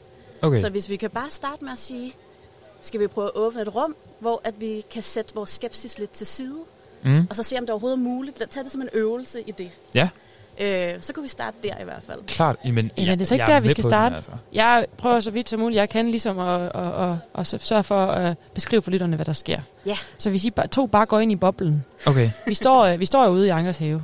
Dejlige omgivelser. Der er blevet lagt et form for sådan lidt brændt, orange-rødt klæde ud på bordet. Og øh, Anna, hun ligger en, en sten nu. Og hvor starter du så henne, Anna? Det første, jeg, øhm, jeg vil gøre, det er, at ja, som du lige sagde, så har jeg lige lagt en lille hulsten, som jeg har fundet på klædet. Og det har jeg gjort, fordi at dem er der rigtig mange af heroppe. Og du fortalte mig lige, da vi snakkede sammen før, at du faktisk rigtig godt kan lide at gå lange ture. Ja. Og det kan jeg også rigtig godt lide. Og en af de ting, jeg godt kan lide, det er at finde hulsten. Og der er sådan en øh, gammel øh, sådan, øh, lore omkring hulsten, at man kan kigge igennem dem, og så kan man få øje på den anden verden. Okay. Øh, eller noget, man ikke kan se, hvis man ikke kigger igennem hullet. Så jeg tænkte, den kunne være god at have med. Ja. Øh, fordi nu skal vi prøve at se, om vi kan kigge igennem nogle andre øjne, end dem, du normalt kigger igennem. Klart. Kig igennem skepsisen. Både kigge, kigge, kigge igennem skepsisen, men også se... Øh, man er jo vant til sit eget perspektiv. Mm. Og kortene kan jo øh, være en øh, hjælp til måske at se noget andet. Ja. Øhm, så det første, jeg vil spørge om, er, om er der et eller andet, du kunne bruge et andet perspektiv på? Ja, em, altså vi snakkede jo lidt sammen, inden vi, inden vi gik på her, og snakkede sådan lidt om øh, løst og fast. Mm. Øhm, og vi snakkede om, at jeg lige er flyttet, og øh, det er ikke så længe siden, jeg har startet på, øh, på studiet og, øh, og sådan noget, så der er lidt, der er lidt brydninger øh, i mit liv. Mhm. Øhm, så sådan, vi snakkede meget om det, eller vi, vi snakkede om det der med, med mit, mit sociale liv. Ja. Jeg godt sådan kunne tænke mig at, at høre lidt om. Øh, noget med, jeg er gået fra en kæreste for noget tid siden, og øh, nyt studie, og nu er jeg lige kommet til Skagen, og sådan, der er mange ting på en gang. Mm. Så det er noget af den dur. Ja. Har du, er der nogen sådan... Øhm, er der nogle ting, du kunne være sådan, øh, kunne drømme om at have mere af i relationer, altså i, i, omkring det her øh, med det sociale for eksempel? Eller er der nogle ting, som du synes, du oplever som forhindringer eller som udfordringer?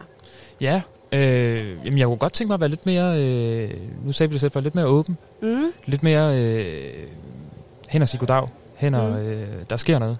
Lidt mere udadvendt måske. Så vi er faktisk også i gang med sådan en metaøvelse omkring det kort, vi skal til at lægge. Ja, det er måske, det er måske egentlig meget rigtigt. Så kunne det være skægt at, øh, og, øh, at trække tre kort, tænker jeg. Ja. Og øh, jeg, jeg vil trække på, øh, på en måde, som øh, jeg, jeg kalder det døren. Og det er i virkeligheden bare sådan en metafor for de kort, vi skal trække. At jeg trækker et kort, som kan repræsentere en dør, og et kort, der repræsenterer en øh, lås, og et kort, der repræsenterer en nøgle. Ah, okay. Øhm, og så kan vi se, om, øh, om det giver et eller andet. Øh, døren er jo så ligesom den her portal, eller den her øh, åbning ind til noget andet, Ja. øh, som du godt kunne tænke dig at gå igennem. Og ja, låsen og nøglen, det kan du næsten selv øh, regne ud, hvad de vil fortælle om. Ja. Så nu øh, blander jeg lige kortene, Ja. og det gør jeg på en øh, særlig måde, som jeg har gjort i 20 år, og det bærer altså ikke nogen øh, anden signifikans, end at det øh, er vigtigt for mig. Okay. Så jeg, Der lurede du mit næste spørgsmål. Jeg skulle til at spørge, men om der er en særlig sådan, autoriseret måde at, at blande kort på. Der er jo ingen autoritet. Okay. Øh, det tror jeg er vigtigt at, at have med. Ja. Altså, det er jo en... Øh, tarotkortene har, har i forskellige formater eksisteret siden 1500-tallet. Ja. Og har opstået i alle mulige forskellige sammenhænge. Og der finder... Ja. Hvor, hvor stammer det egentlig fra? Er det en europæisk ting? Er det... Det er en europæisk ting, og Okay. man kan sige, at mange af alle de forskellige øh, spirituelle greb, så er det her et greb, der rent faktisk øh, ikke er øh, sådan øh, kolonialistisk øh, hapset fra en, mm. en anden del af verden. Ja, det her okay. er faktisk noget, der tilhører en europæisk kulturhistorie. Især øh, er det romerne, der har værnet om den her form øh, igennem de sidste 500 år. Okay. Spændende. Ej, det lyder godt, når du blander. der er også mange kort. Hvor mange var det, du, du sagde, der var? Der er plus 70 kort, Plus og de 70 er kort. inddelt i øh, det, man kalder den store arkana og den lille arkana. Den øh, lille arkana er sådan fordelt på fire kulører, ligesom et spillekort er det. Ja. Øh, vi har bare øh, bager og stave og, øh, og svær øh, og mønter. Okay. Og så er der den store arkana, som er en række af 22 billedkort, som... Øh, Ah, okay. Ja. Det, det er ligesom på film og sådan noget, når man ser, at der er nogen, der trækker døden. Og lige præcis noget, døden er et af de kort fra Ja, den store okay. arkana. Ja. Jeg husker med i noget, øh, noget krimi, jeg har set en gang. Et eller andet. Det har jo, det, det drager os jo ind på en eller anden måde, det her, Ja. ja. det her, øh, det her sprog. Nu vil, jeg, øh, nu vil jeg starte med at trække det kort, som skal være den dør, vi skal tale om. Ja. Oh, jeg er meget spændt, kan jeg mærke. Dejligt. Det er jeg også. Altså, det, er, det er det mest sådan, hvad kan man sige, presset måske, jeg har set. Indtil indtil videre. Han ser lidt, lidt Og det siger ud. ikke så lidt. Nej, det siger ikke så lidt. Det er jo okay også at være presset, men jeg håber, du også kan mærke noget andet end pres. Fordi det er jo... Øh, det er bare noget, vi leger. Ja. Og så kan jeg... Altså, du, du har taget et kort fra her, Ja. som du har lagt hulstenen ovenpå. Ja. Er det døren? Det er døren. Nu har jeg lagt nøglen, og hulstenen, den er her sådan set også lige for, at vinden ikke skal tage kortene. Okay. Så det er både øh, metafysik og praktik. Ja. Og nu tager jeg... Metafysik og praktik. Det er, fedt. det er en ny duo, der kommer og spiller i morgen eftermiddag. ja, du har lagt et, du har lagt et andet kort på, på, øh, hvad hedder sådan noget, på, den anden, på det andet det led. ligner lidt et L Ja, med sten i midten. ja, og det er så lo, øh, nøglen, undskyld. Det er låsen, Det er låsen, og ja. nu får du nøglen. Og der er nøglen. Og vi kan altid trække flere kort. For eksempel så nogle gange, så trækker jeg de her kort, og så bliver jeg irriteret, og så trækker jeg et fjerde kort, som jeg kalder for vinduet, og det er der, jeg bare kan hoppe igennem, hvis ikke jeg gider alt det der. Okay. så det er jo heldigvis en selv, der, øh, der, der bestemmer Og det lyder meget godt, så kan det ikke gå helt galt, Det kan tænker jeg. aldrig gå galt. Der er kun gaver. Nu starter vi med at vende den dør. det kort, øh, vi vender, er Okay. otte svær. Og jeg vil lige vende de andre også, fordi det er meget rart nogle gange at få det fulde øh, billede. De kan godt fortælle en historie, hvor de snakker lidt sammen. Ja, For det er lidt et drab, sådan lidt øh, drabeligt kort. det, Ja, det billederne, ja, ud. jeg synes, vi skal lige beskrive, men jeg vil lige have lov, når hvor er det sket. Øh, så har vi øh, dronningen af stavene, som kommer som din, øh, som din lås. Ja, Og så har vi fire øh, bager, som, øh, øh, som som din nøgle, lige præcis. Og jeg griner en lille smule, fordi at... Øh, Ja, det gør mig lidt smånervøs. det skal du ikke. Det er fordi, at de her... Øh, jeg kan ikke fortælle dig, hvordan, men de her kort, de har en tendens til at også at gøre lidt grin med mig. Og lige nu, der okay. trækker jeg... Øh, fordi jeg skulle trække på radio, så har jeg gået og tænkt, åh oh, nej, hvad er det også for nogle kort, jeg trækker? Jeg skal jo også sige noget kvalificeret. Ja. Så jeg håber, jeg trækker nogle kort, jeg kender, og som jeg har lyst til at tale om. ja, Så jeg har jo min egen nervøsitet med, med mig herhen, ikke? ja. Og øh, de her kort, dem trækker jeg i går, så nu griner jeg bare en lille smule Okay. af det. Og det, øh, det er jo sådan en intern joke fra kortene til mig, tror jeg. Men de har jo også noget at fortælle dig. Så ja. det allerførste øh, kort, vi trækker, det er det her kort, som hedder 8 svær, og du siger, det er lidt drabeligt. Ja, det ser lidt, øh, Mhm. det ser sådan lidt makabert ud. Der er mange kortene, der ser ret makabre ud. Det, man kan, hvis vi lige beskriver det, det er jo et meget visuelt medie, og nu er vi i radioen. Ja. Men der er en kvinde, som er bundet, og har bind for øjnene. Og så står hun i sådan et vådlandskab øh, og omgivet af de her otte svær, som ligesom er stukket i jorden omkring Ja. hende. Hun er i sådan en, Øh. øh, en rød kjortel, eller Ja. sådan et eller andet. Hun har, øh, hun har rødt tøj på, Ja. ja. ligesom dig i dag. Det, jeg, jeg har rød skjorte på. Lige præcis. Den der baby, der græder i baggrunden, det er meget sådan øh, dommedags. Den giver lige lidt Otte spyd ambient. Ja. Øh, men sværene, jeg fortalte dig om de her øh, fire kulører. Sværene er en af kulørerne, og så er det en otter, du har trukket. Ja. Øh, og sværernes kulør øh, handler om vores, øh, vores, hvor vi er henne mentalt. De tanker, vi har. De ting, der foregår op i hovedet på os. Ja. Øh, og otteren øh, fortæller om en, en karakter, som på en eller anden måde øh, føler sig en lille smule fanget, måske af nogle forestillinger og nogle idéer, man har om, hvordan ting er, eller hvordan ting øh, skal folde sig ud, og føler sig, eller er, øh, fanget af dem. Men hvis man kigger på Okay. kortet, ja, for hun er nemlig bundet fast. Eller er hun? Det er det, der er det interessante ved det her kort, er, at det er vigtigt at kigge på billederne i, øh, i flere omgange. Okay. Fordi umiddelbart så har vi en kvinde, der er bundet. Men hvis du kigger på hende, så kan du se, at øh, hun er i virkeligheden fri til at forlade den her kreds af, af, af svær, som hun Ja. står i. Hun er bundet sådan på brystet og, og, og ved armene. Armene er bundet, og hun har det her bind for øjnene, men ja. hendes ben er frie. Ja. Hun kan forsvinde, hun kan gå væk. Ja. Og det kortet øh, måske vil fortælle dig, det er, at de øh, mentale rammer, som du kan føle dig fanget af, det er dine på den måde, at du også kan lægge dem fra dig igen. Jeg kan gå Ikke, væk fra det.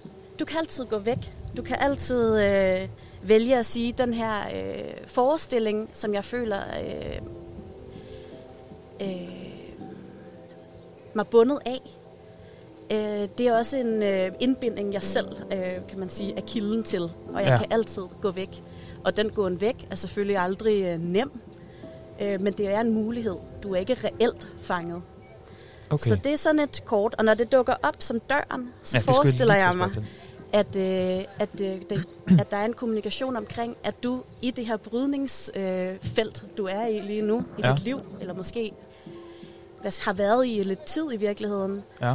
At, øh, at det vil lære dig, at der er nogle øh, forestillinger, som du har troet øh, var meget faste, som du kan finde ud af faktisk ikke er så faste, som øh, de var for dig engang. Okay. At du kan lave nye øh, rammer for dig selv, Ja. øh, i den måde, du tænker omkring øh, din verden og dig selv og din egen væren i den på. Mm. Okay. Og selvom det, det føles gralt, så er det en øh, konstruktion snarere end det er din reelle virkelighed. Okay. Mm. Jamen, jeg var meget glad for, at du, du ligesom talte mig igennem det, fordi det, det, det ser voldsomt ud. Det, Ja. det, det ligner ikke noget, der er særlig rart. Nej, og det er jo heller ikke nødvendigvis særlig rart at øh, være meget op i sit hoved. Nej. Øh, eller øh, at sidde til... nu får jeg lyst til at... Jeg ved ikke, om du kender det her meme med ham her, der står i hjørnet til fest og siger, at de andre ved ikke, at jeg... Og så et eller andet. Ja, ja. Jeg kommer til at tænke på det. Fordi det er jo ikke rart at være den person i det hjørne, som står og har det på den måde. Altså det er ikke rart at være til en fest for eksempel, eller være i en social kontekst, hvor man ikke nødvendigvis føler sig så fri, som man gerne vil være. Ah, Okay, på den måde, ja. Så det kan jo gøre helt vildt ondt. Men kortet er her også for at vise dig, at det der gør ondt, er måske mindre de folk, der er omkring dig, og mere den måde, du har valgt at øh, positionere dig i forhold til Ja. de folk, der er omkring Og mine ben er fri til at gå ud af det der hjørne. Du er altid fri til at be- bevæge dig et andet sted hen. Ja, okay. Kan du mærke, at det, det får dig til at reflektere lidt, Anton? Ja, men det gør det. Ja, Det er da, det, det er da spændende, altså. det er dejligt. Jeg synes, det er helt, jeg er helt opslugt af det her. Ja. Det, det, er, det er faktisk ret fedt. Dejligt. Men Det er næsten en skam, at vi, øh, at vi næsten er ved at løbe tør for tid. Lidt. Jeg kan virkelig snakke. De sidste to kort, hvis jeg lige hurtigt Ja, skal fortælle noget om dem. Så var det låsen, det er øh, den her dronningen af stave. Ja. Ja. Stavene er øh, de handlinger, vi faktisk øh, foretager os i vores liv. Og dronningen, som du næsten kan regne ud, hun sidder på sin trone, hun mestrer faktisk det at øh, gøre de ting, som er de rigtige for hende i forhold til den retning, hun gerne vil gå i. Og rent faktisk okay. Manifestere de ting, man øh, ønsker for sig selv i sit liv. Når hun ligger der som en lås, så kan det være det fordi, at du ikke helt formår endnu at bebo den energi, som hun øh, peger på. Den arketype har du ikke nødvendigvis 100% integreret i din øh, væren okay. lige nu. Så der kan være noget med at kigge på, øh, hvordan træder jeg frem og bliver øh, lige så, øh, så stærk som den her kvinde, der sidder på den her trone, Som den her kan handle med den autoritet og blødhed, som en, som en dronning også har. Ja. Og det er så det, nøglen fortæller om. Det er nøglen. Nej, det er låsen, undskyld. Det er din lås. At Ja, du det- ikke det er helt låsen. lige præcis. Men nøglen kan fortælle mig om, hvordan... Nøglen kan fortælle dig noget om, hvordan du kan åbne det op i øh, sådan helt praktisk. Og der har du fået de fire bager. Bagerne fortæller os noget om følelser, følelsernes liv. Ja. Og det her, det er øh, en karakter, også med en rød skjorte, bider jeg bare mærke i Ja. igen i dag, som sidder ved et træ og har sine tre bager foran sig, og der dumper et nyt øh, ind fra æderen, en lille sky med en hånd, der har et bager til ham. Ja. Øh, det, som er det her, øh, den her karakteres udfordring, det er at finde ud af, hvilke ting øh, skal jeg øh, tage ind, og har jeg, er jeg god til at tage de tilbud, der kommer til mig, øh, tage imod dem. Når der dukker et eller andet nyt op øh, fra universet, eller hvem der er, der tilbyder det, er jeg så egentlig følelsesmæssigt i stand til at, øh, at øh, tage imod de tilbud, som dukker op for Ja. mig. Eller står jeg i hjørnet og surmuler? Eller står du og hjørnet og surmulet og siger, at de andre ved ikke, at Ja. jeg... så det er det, de kort de handler om. Okay. Ja. Øh, Spændende. Ja. Øhm, Det er glad for, at du synes. ja.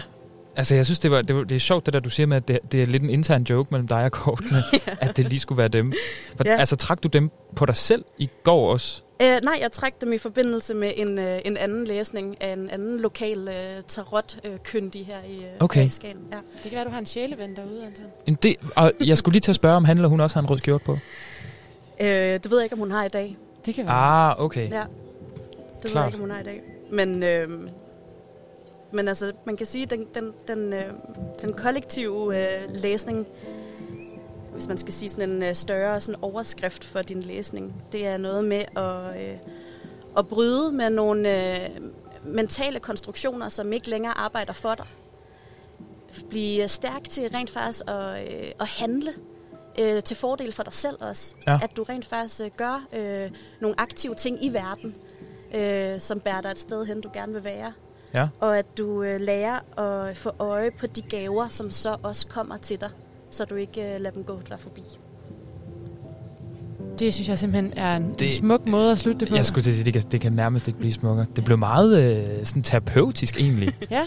Mere end, mere end øh, det blev, hvad hedder sådan noget, åndeligt, øh, spirituelt, Jeg tror, mystisk. det er en, en forestilling, mange folk har sig om, hvad det er, altså hvad det spirituelle er, og hvad, Ja. ja. øh, øh, hvad de her forskellige ting kan. Altså, øh, tarotten øh, har især de sidste 30 år været meget sådan defineret af en bestemt tarot-tænker, der hedder Rachel Pollock, som øh, snakker om det, hun kalder sjælens tarot.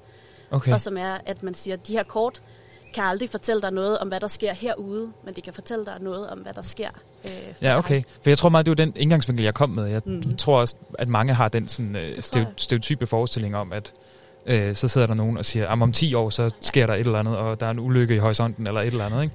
Jeg har Øh, øh, Men det generelt... er jo meget sådan introspektivt. Det er meget introspektivt. Det er et introspektivt værktøj. Ja. Ja. Det er et spejl, man kan få lov at kigge på sig selv i. Ja. Og jeg tror generelt, at, øh, og det var også derfor, jeg synes, det var så skønt med en, øh, en, en, en skeptiker.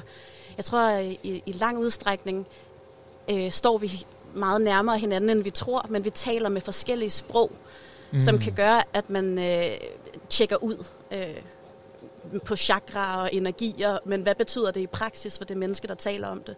Måske betyder det, jeg har det på den her fornemmelse. Og det er måske et ord, som gør, at man ikke øh, sådan øh, skyder sig fra hinanden. Mm. Og bliver skeptisk fra start. Ja, Ja. ja. præcis. Det synes jeg okay. er Okay. en, en god måde at runde det af på. Ja. Og jeg vil sige tak til dig, Anton, fordi du turer. Jamen, det var da spændende. Det var sejt. Og Det var mega tak vildt til dig, spændende. Anna, fordi du havde Selv tid til at tak. komme forbi og tryllebinde os med, med den her øh, dejlige spiritualitet. Ja. Jeg, sådan, jeg føler mig helt sådan afslappet og sådan. Jamen, jeg, jeg synes da, jeg går sådan lidt, lidt grublende herfra. Ja, dejligt. Men jeg synes, vi og skal, tænker, det, det, var, det var lige godt vi skal øh, afslutte øh, spændende. det her dejlige lille snak med en sang, som jeg synes, vi skal kaste direkte ud til din læsning og til det, du skal ud og gruble over nu. Ja, Ja, så nu øh, lytter derude, I kan få lov at nyde øh, dejligt stykke med Jada. Det er nemlig Jadas Armbæk. Her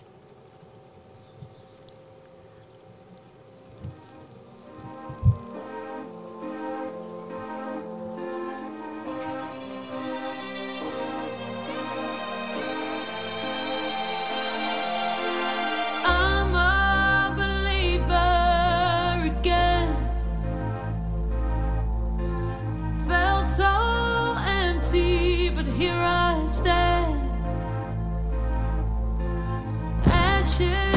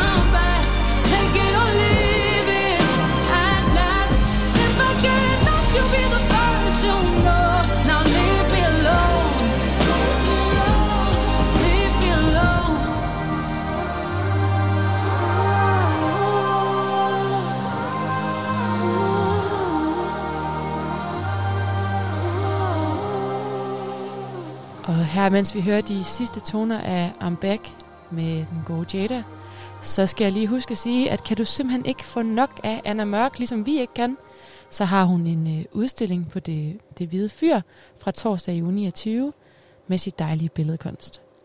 Og nu skal vi til noget helt, helt andet. Nu skal vi nemlig have en vaskeægte verdenspremiere her i radioen.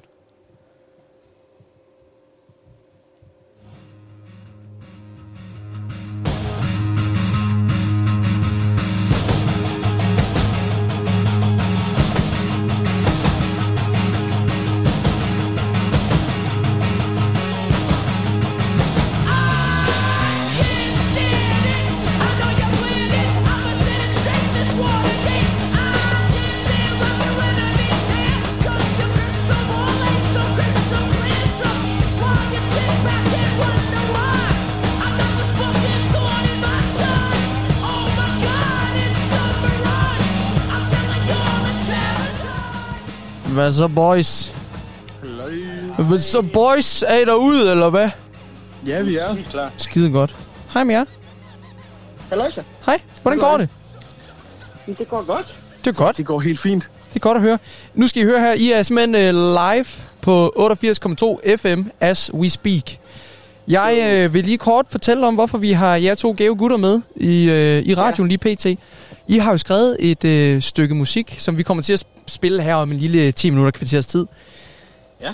I er jo øh, bagmændene bag årets sommerhit. Vi har Jens Munk og Martin Nielsen med os direkte i æderen.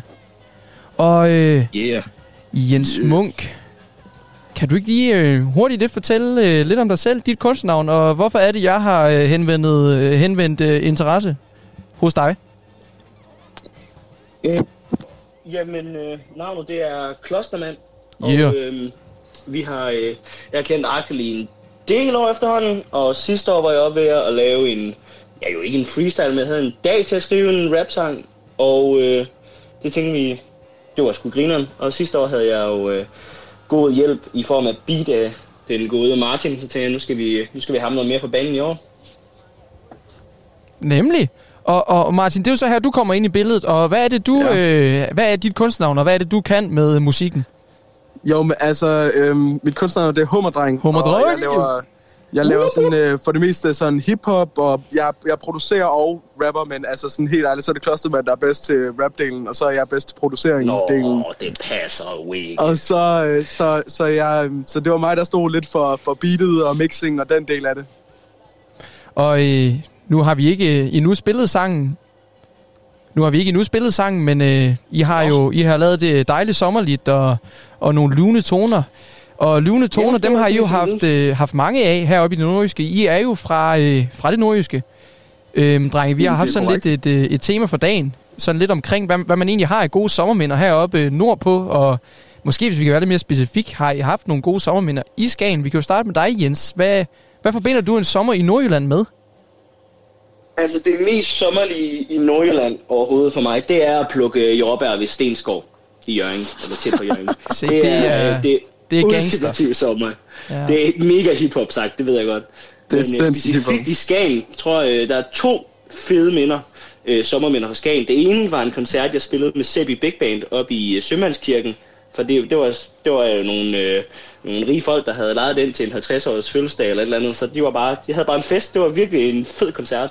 Og så selvfølgelig øh, sidste år, da jeg var oppe på Radio på Toppen, det var kraftedet med en god dag. Jeg tror, jeg tror, det mest hiphop, der nogensinde er sket for mig i Skagen, det var, at øhm, jeg var ude og spille med en af mine kammerater, hvor vi stod sådan ude ved gaden og spillede guitar, og så sang de der, du ved, sådan noget, sådan noget øh, ballemusik der. Og så øh, på et tidspunkt, så flyver alle vores, hvad hedder det, tekstpapir væk, og så bukker jeg mig ned for at rejse dem, eller for at tage dem op, og så fucking revner mine bukser bare. så jeg nødt til at gå hele, vej, tage hele vejen hjem fra Skagen med fucking revnede bukser.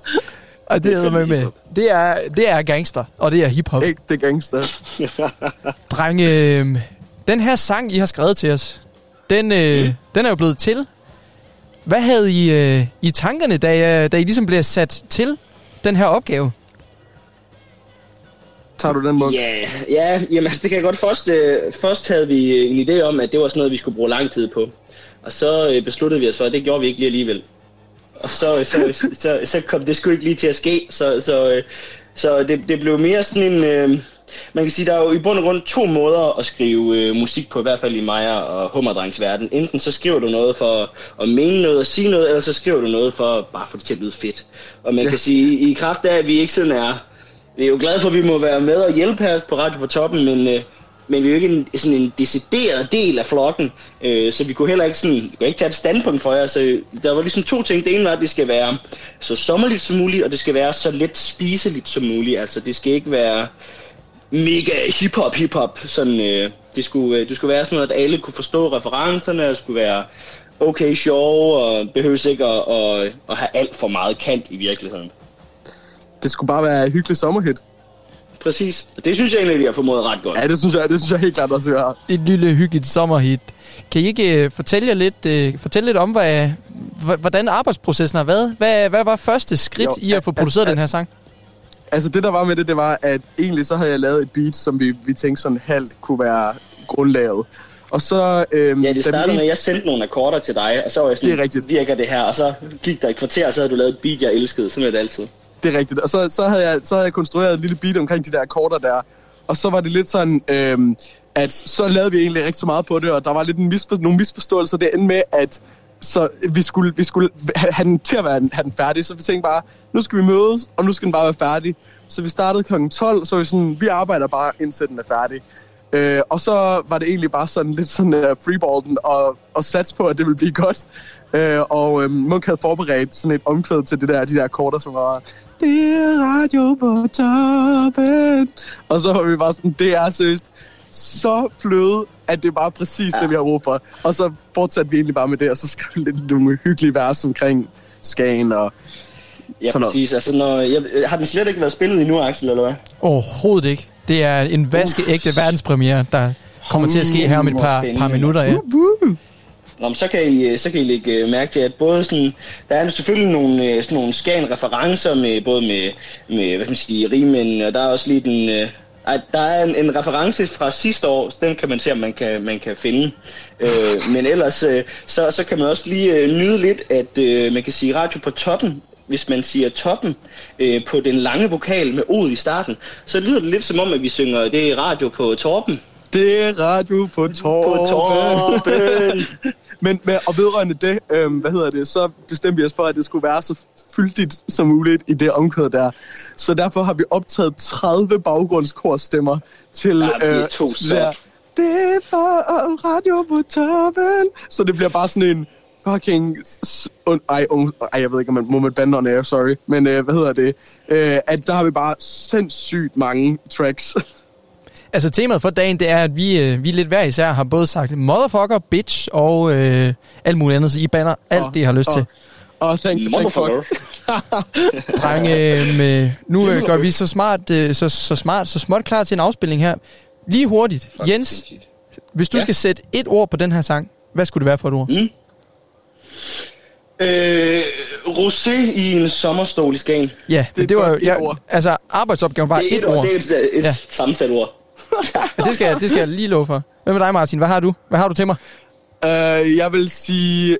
Uh, hygge. Jeg elsker, at du sagde hygge. Hygge. Jamen, det er ikke hygge, det er hygge. Hygge. Fornøjelse, de her. Jeg håber, I sidder tæt ved en transistorradio. I har tunet ind på 88,2 FM, fordi nu er det altså Klostermand og Hummerdreng med radio på toppen sangen. Woop. Woohoo. Woohoo.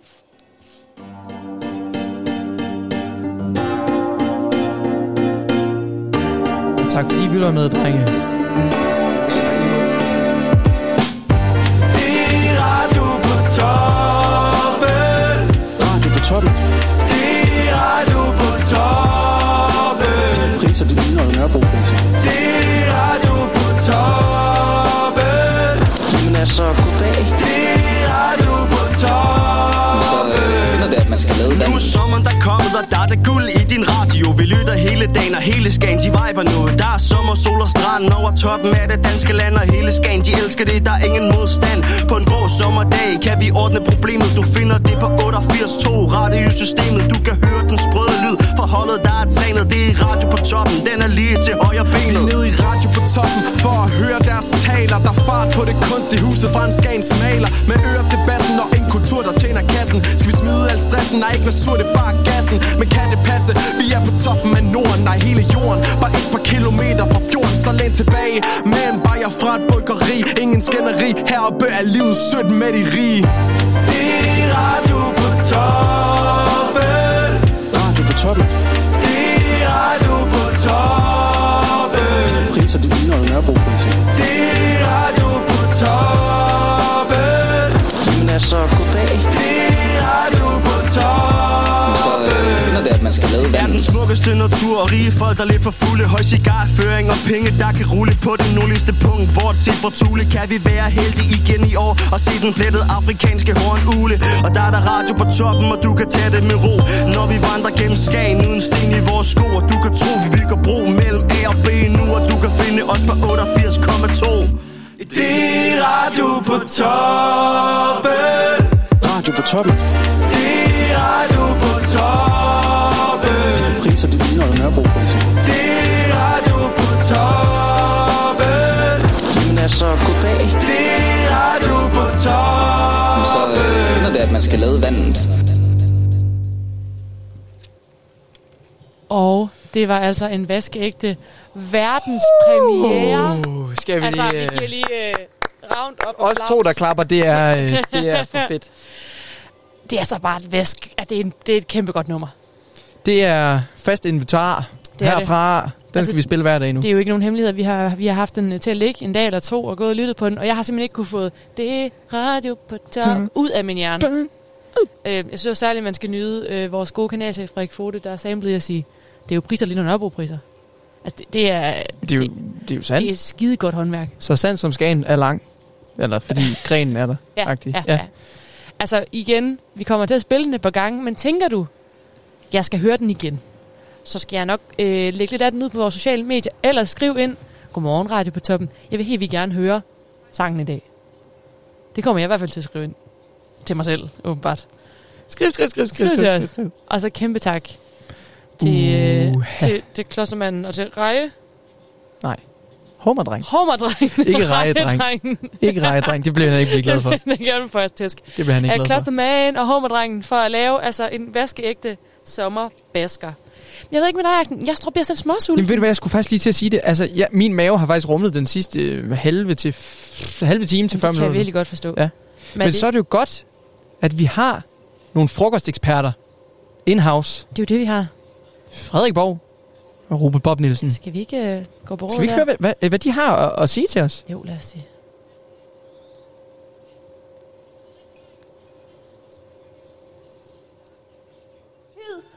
Til at tænke på frokosten.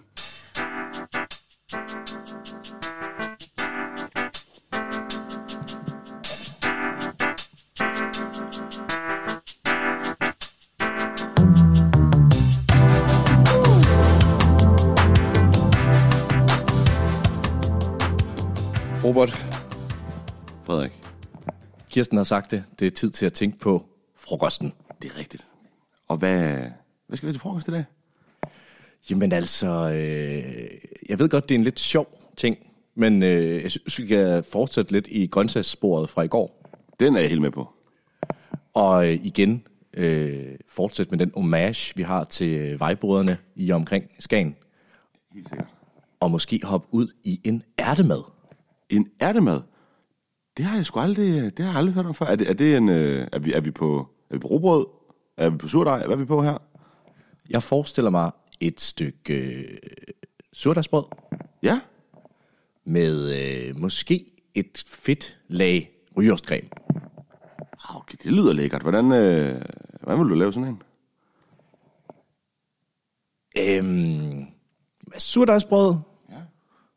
En, en, en, ja, men jeg tænker bare, man kan vel købe et eller andet færdigt øh, rygeost øh, halvøje nede i øh, menu eller et eller andet lignende. Ja, man kan sagtens bare tage en, altså en, øh, en straight rygeost, uden at røre den op med så meget. Ellers så, så tror jeg, der er mange, der rører den op med, med, med fløde. Det, det bliver måske lige lidt tungt til, øh, til frokost. Så, så øh, rør, den, rør den tyndere med, det kan man faktisk godt gøre med, med mælk. Det er jo mælk. Øh, eller, eller et eller andet andet øh, syrnet produkt. Øh, kunne man godt lige øh, sådan tynde den op med, så den måske ikke er altså, helt fed og røget, hvis det skal være til ærter måske. En creme fraise måske? Det er for eksempel en creme fraise, ja. Ja, og så øh, det gode ved de her sommer, det er jo øh, en af vores, de bedste gaver, man kan få om sommeren, det er jo ærter. Vi elsker ærter, begge to. Og øh, at, at vi, øh, vi, har, vi, har jo, vi har jo holdninger til ærter, har vi snakket om mange gange. Er vi, øh, er vi ude i, at de skal bælges, eller er vi ude i, at øh, hvis, vi, øh, hvis vi finder en, en, en vejbrød, hvor, øh, hvor det hele det, øh, det er lavet uden alt muligt pesticider og sprøjtegifte og stofferkort og alt sådan noget, at vi, at vi faktisk bruger en hel ært med bælge. Det drømmer jeg lidt om, ja. Jeg elsker ærtebælge.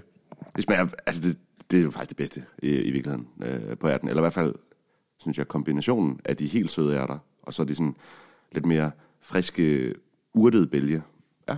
Ja, og det, det er meget tilfredsstillende i de her sådan, øh, øh, madspilstider at se alt skralden forsvinde ned i ja, energitanken, man selv render rundt med.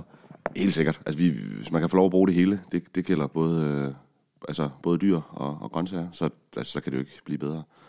Men måske, øh, ja, altså jeg ved ikke, om man skal gøre så meget mere med den. Altså, øh, det, der er jo masser af smag i de her forskellige øh, øh, elementer. Hvis man havde en tallerkensmækker eller et eller andet, kunne man bare lige smide ovenpå for lidt pynt. Øh, ja, jeg ved ikke, kunne du, kunne du forestille dig noget andet? Jeg ved godt, du er lidt på udebane her. Nej, jeg synes faktisk, det lyder som en, øh, altså, en, en rigtig god idé. Også sådan, altså helt, det er, jo, det er jo det, det bare skal være, det her lille frokostsegment. Helt, helt straight og enkelt. Bare lidt, lidt salt og peber, og så øh, sådan nogle hele store lækre ærter, som sådan er, er, er sprøde, øh, sammen med det der helt fede, øh, cremede øh, rygeost der, og så på, øh, på den surdej, der, der har lidt, der har lidt bid. Det, det lyder sgu faktisk... Øh, altså, det, jeg har ikke hørt om det før, men det synes jeg er en, det synes jeg er en, en, en god øh, kreation. Så er det her med vores opfordring øh, til dagens, hvad skal de have til middag? Og selvfølgelig, som altid, så skal man jo, øh, hvis man har nogle rester fra i går, jeg ved ikke, det var lørdag i går, så folk har måske lidt tømmermænd og har været ude at grille eller et eller andet, så skal man jo selvfølgelig bare spise det. Men hvis man har lyst til at være lidt mere adventurous, så øh, en ærtemad kunne være en idé. Det synes jeg er en, øh, altså den er her med, øh, altså den er taget med videre. Den, øh, den har jeg ikke hørt før, men det, men det lyder faktisk, øh, det lyder faktisk rigtig lækkert. Det var alt øh, fra os for i dag. Ha' en rigtig, rigtig dejlig søndag. Og god frokost.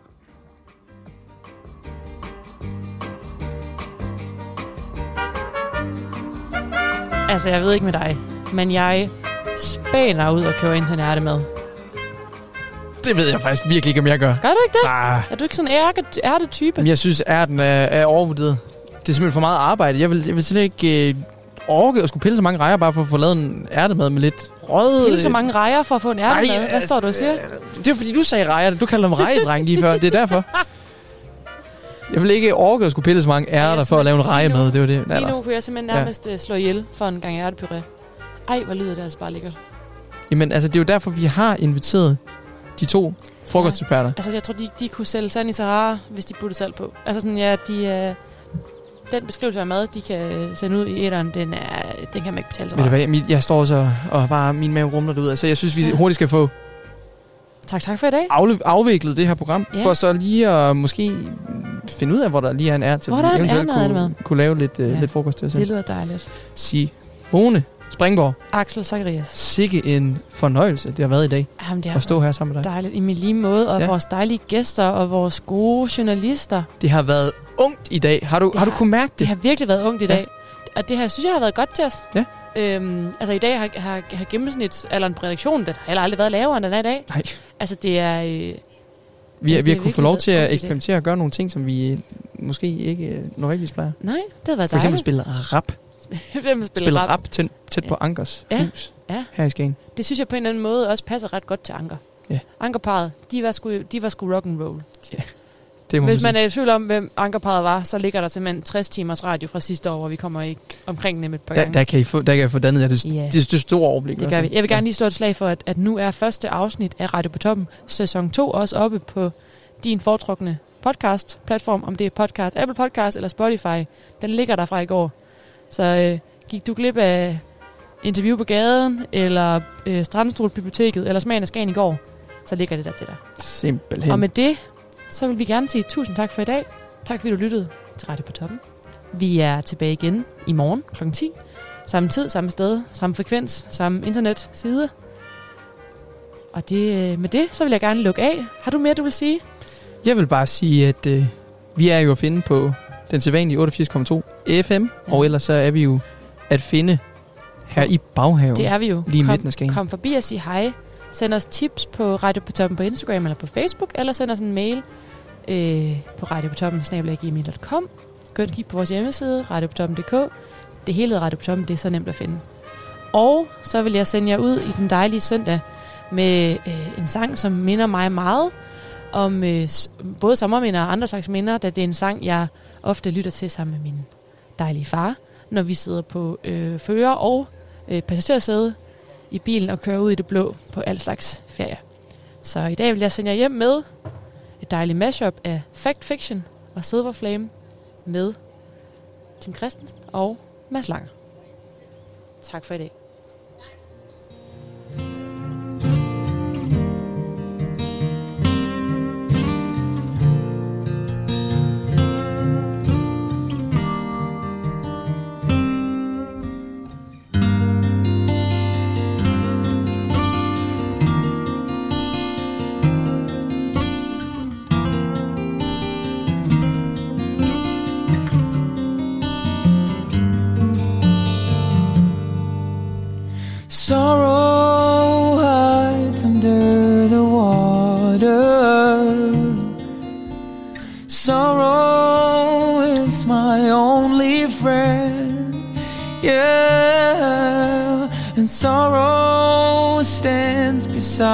The doorway. Sorrow needs a helping hand. Girl in a glass box dressed in white, happy love to commit suicide. She said, Silver's meant to burn forever.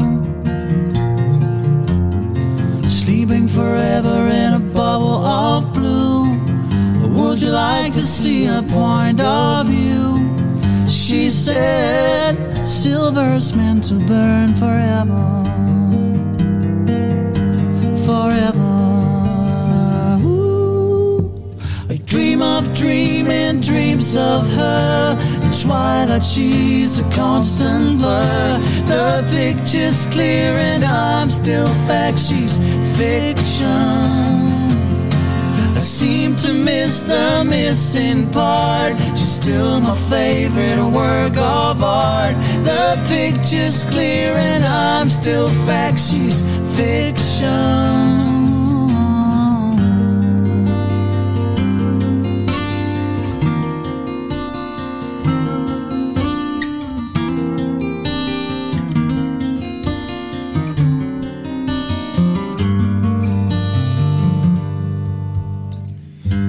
My name, silver flame, take control of my heart, of my mind, and my soul.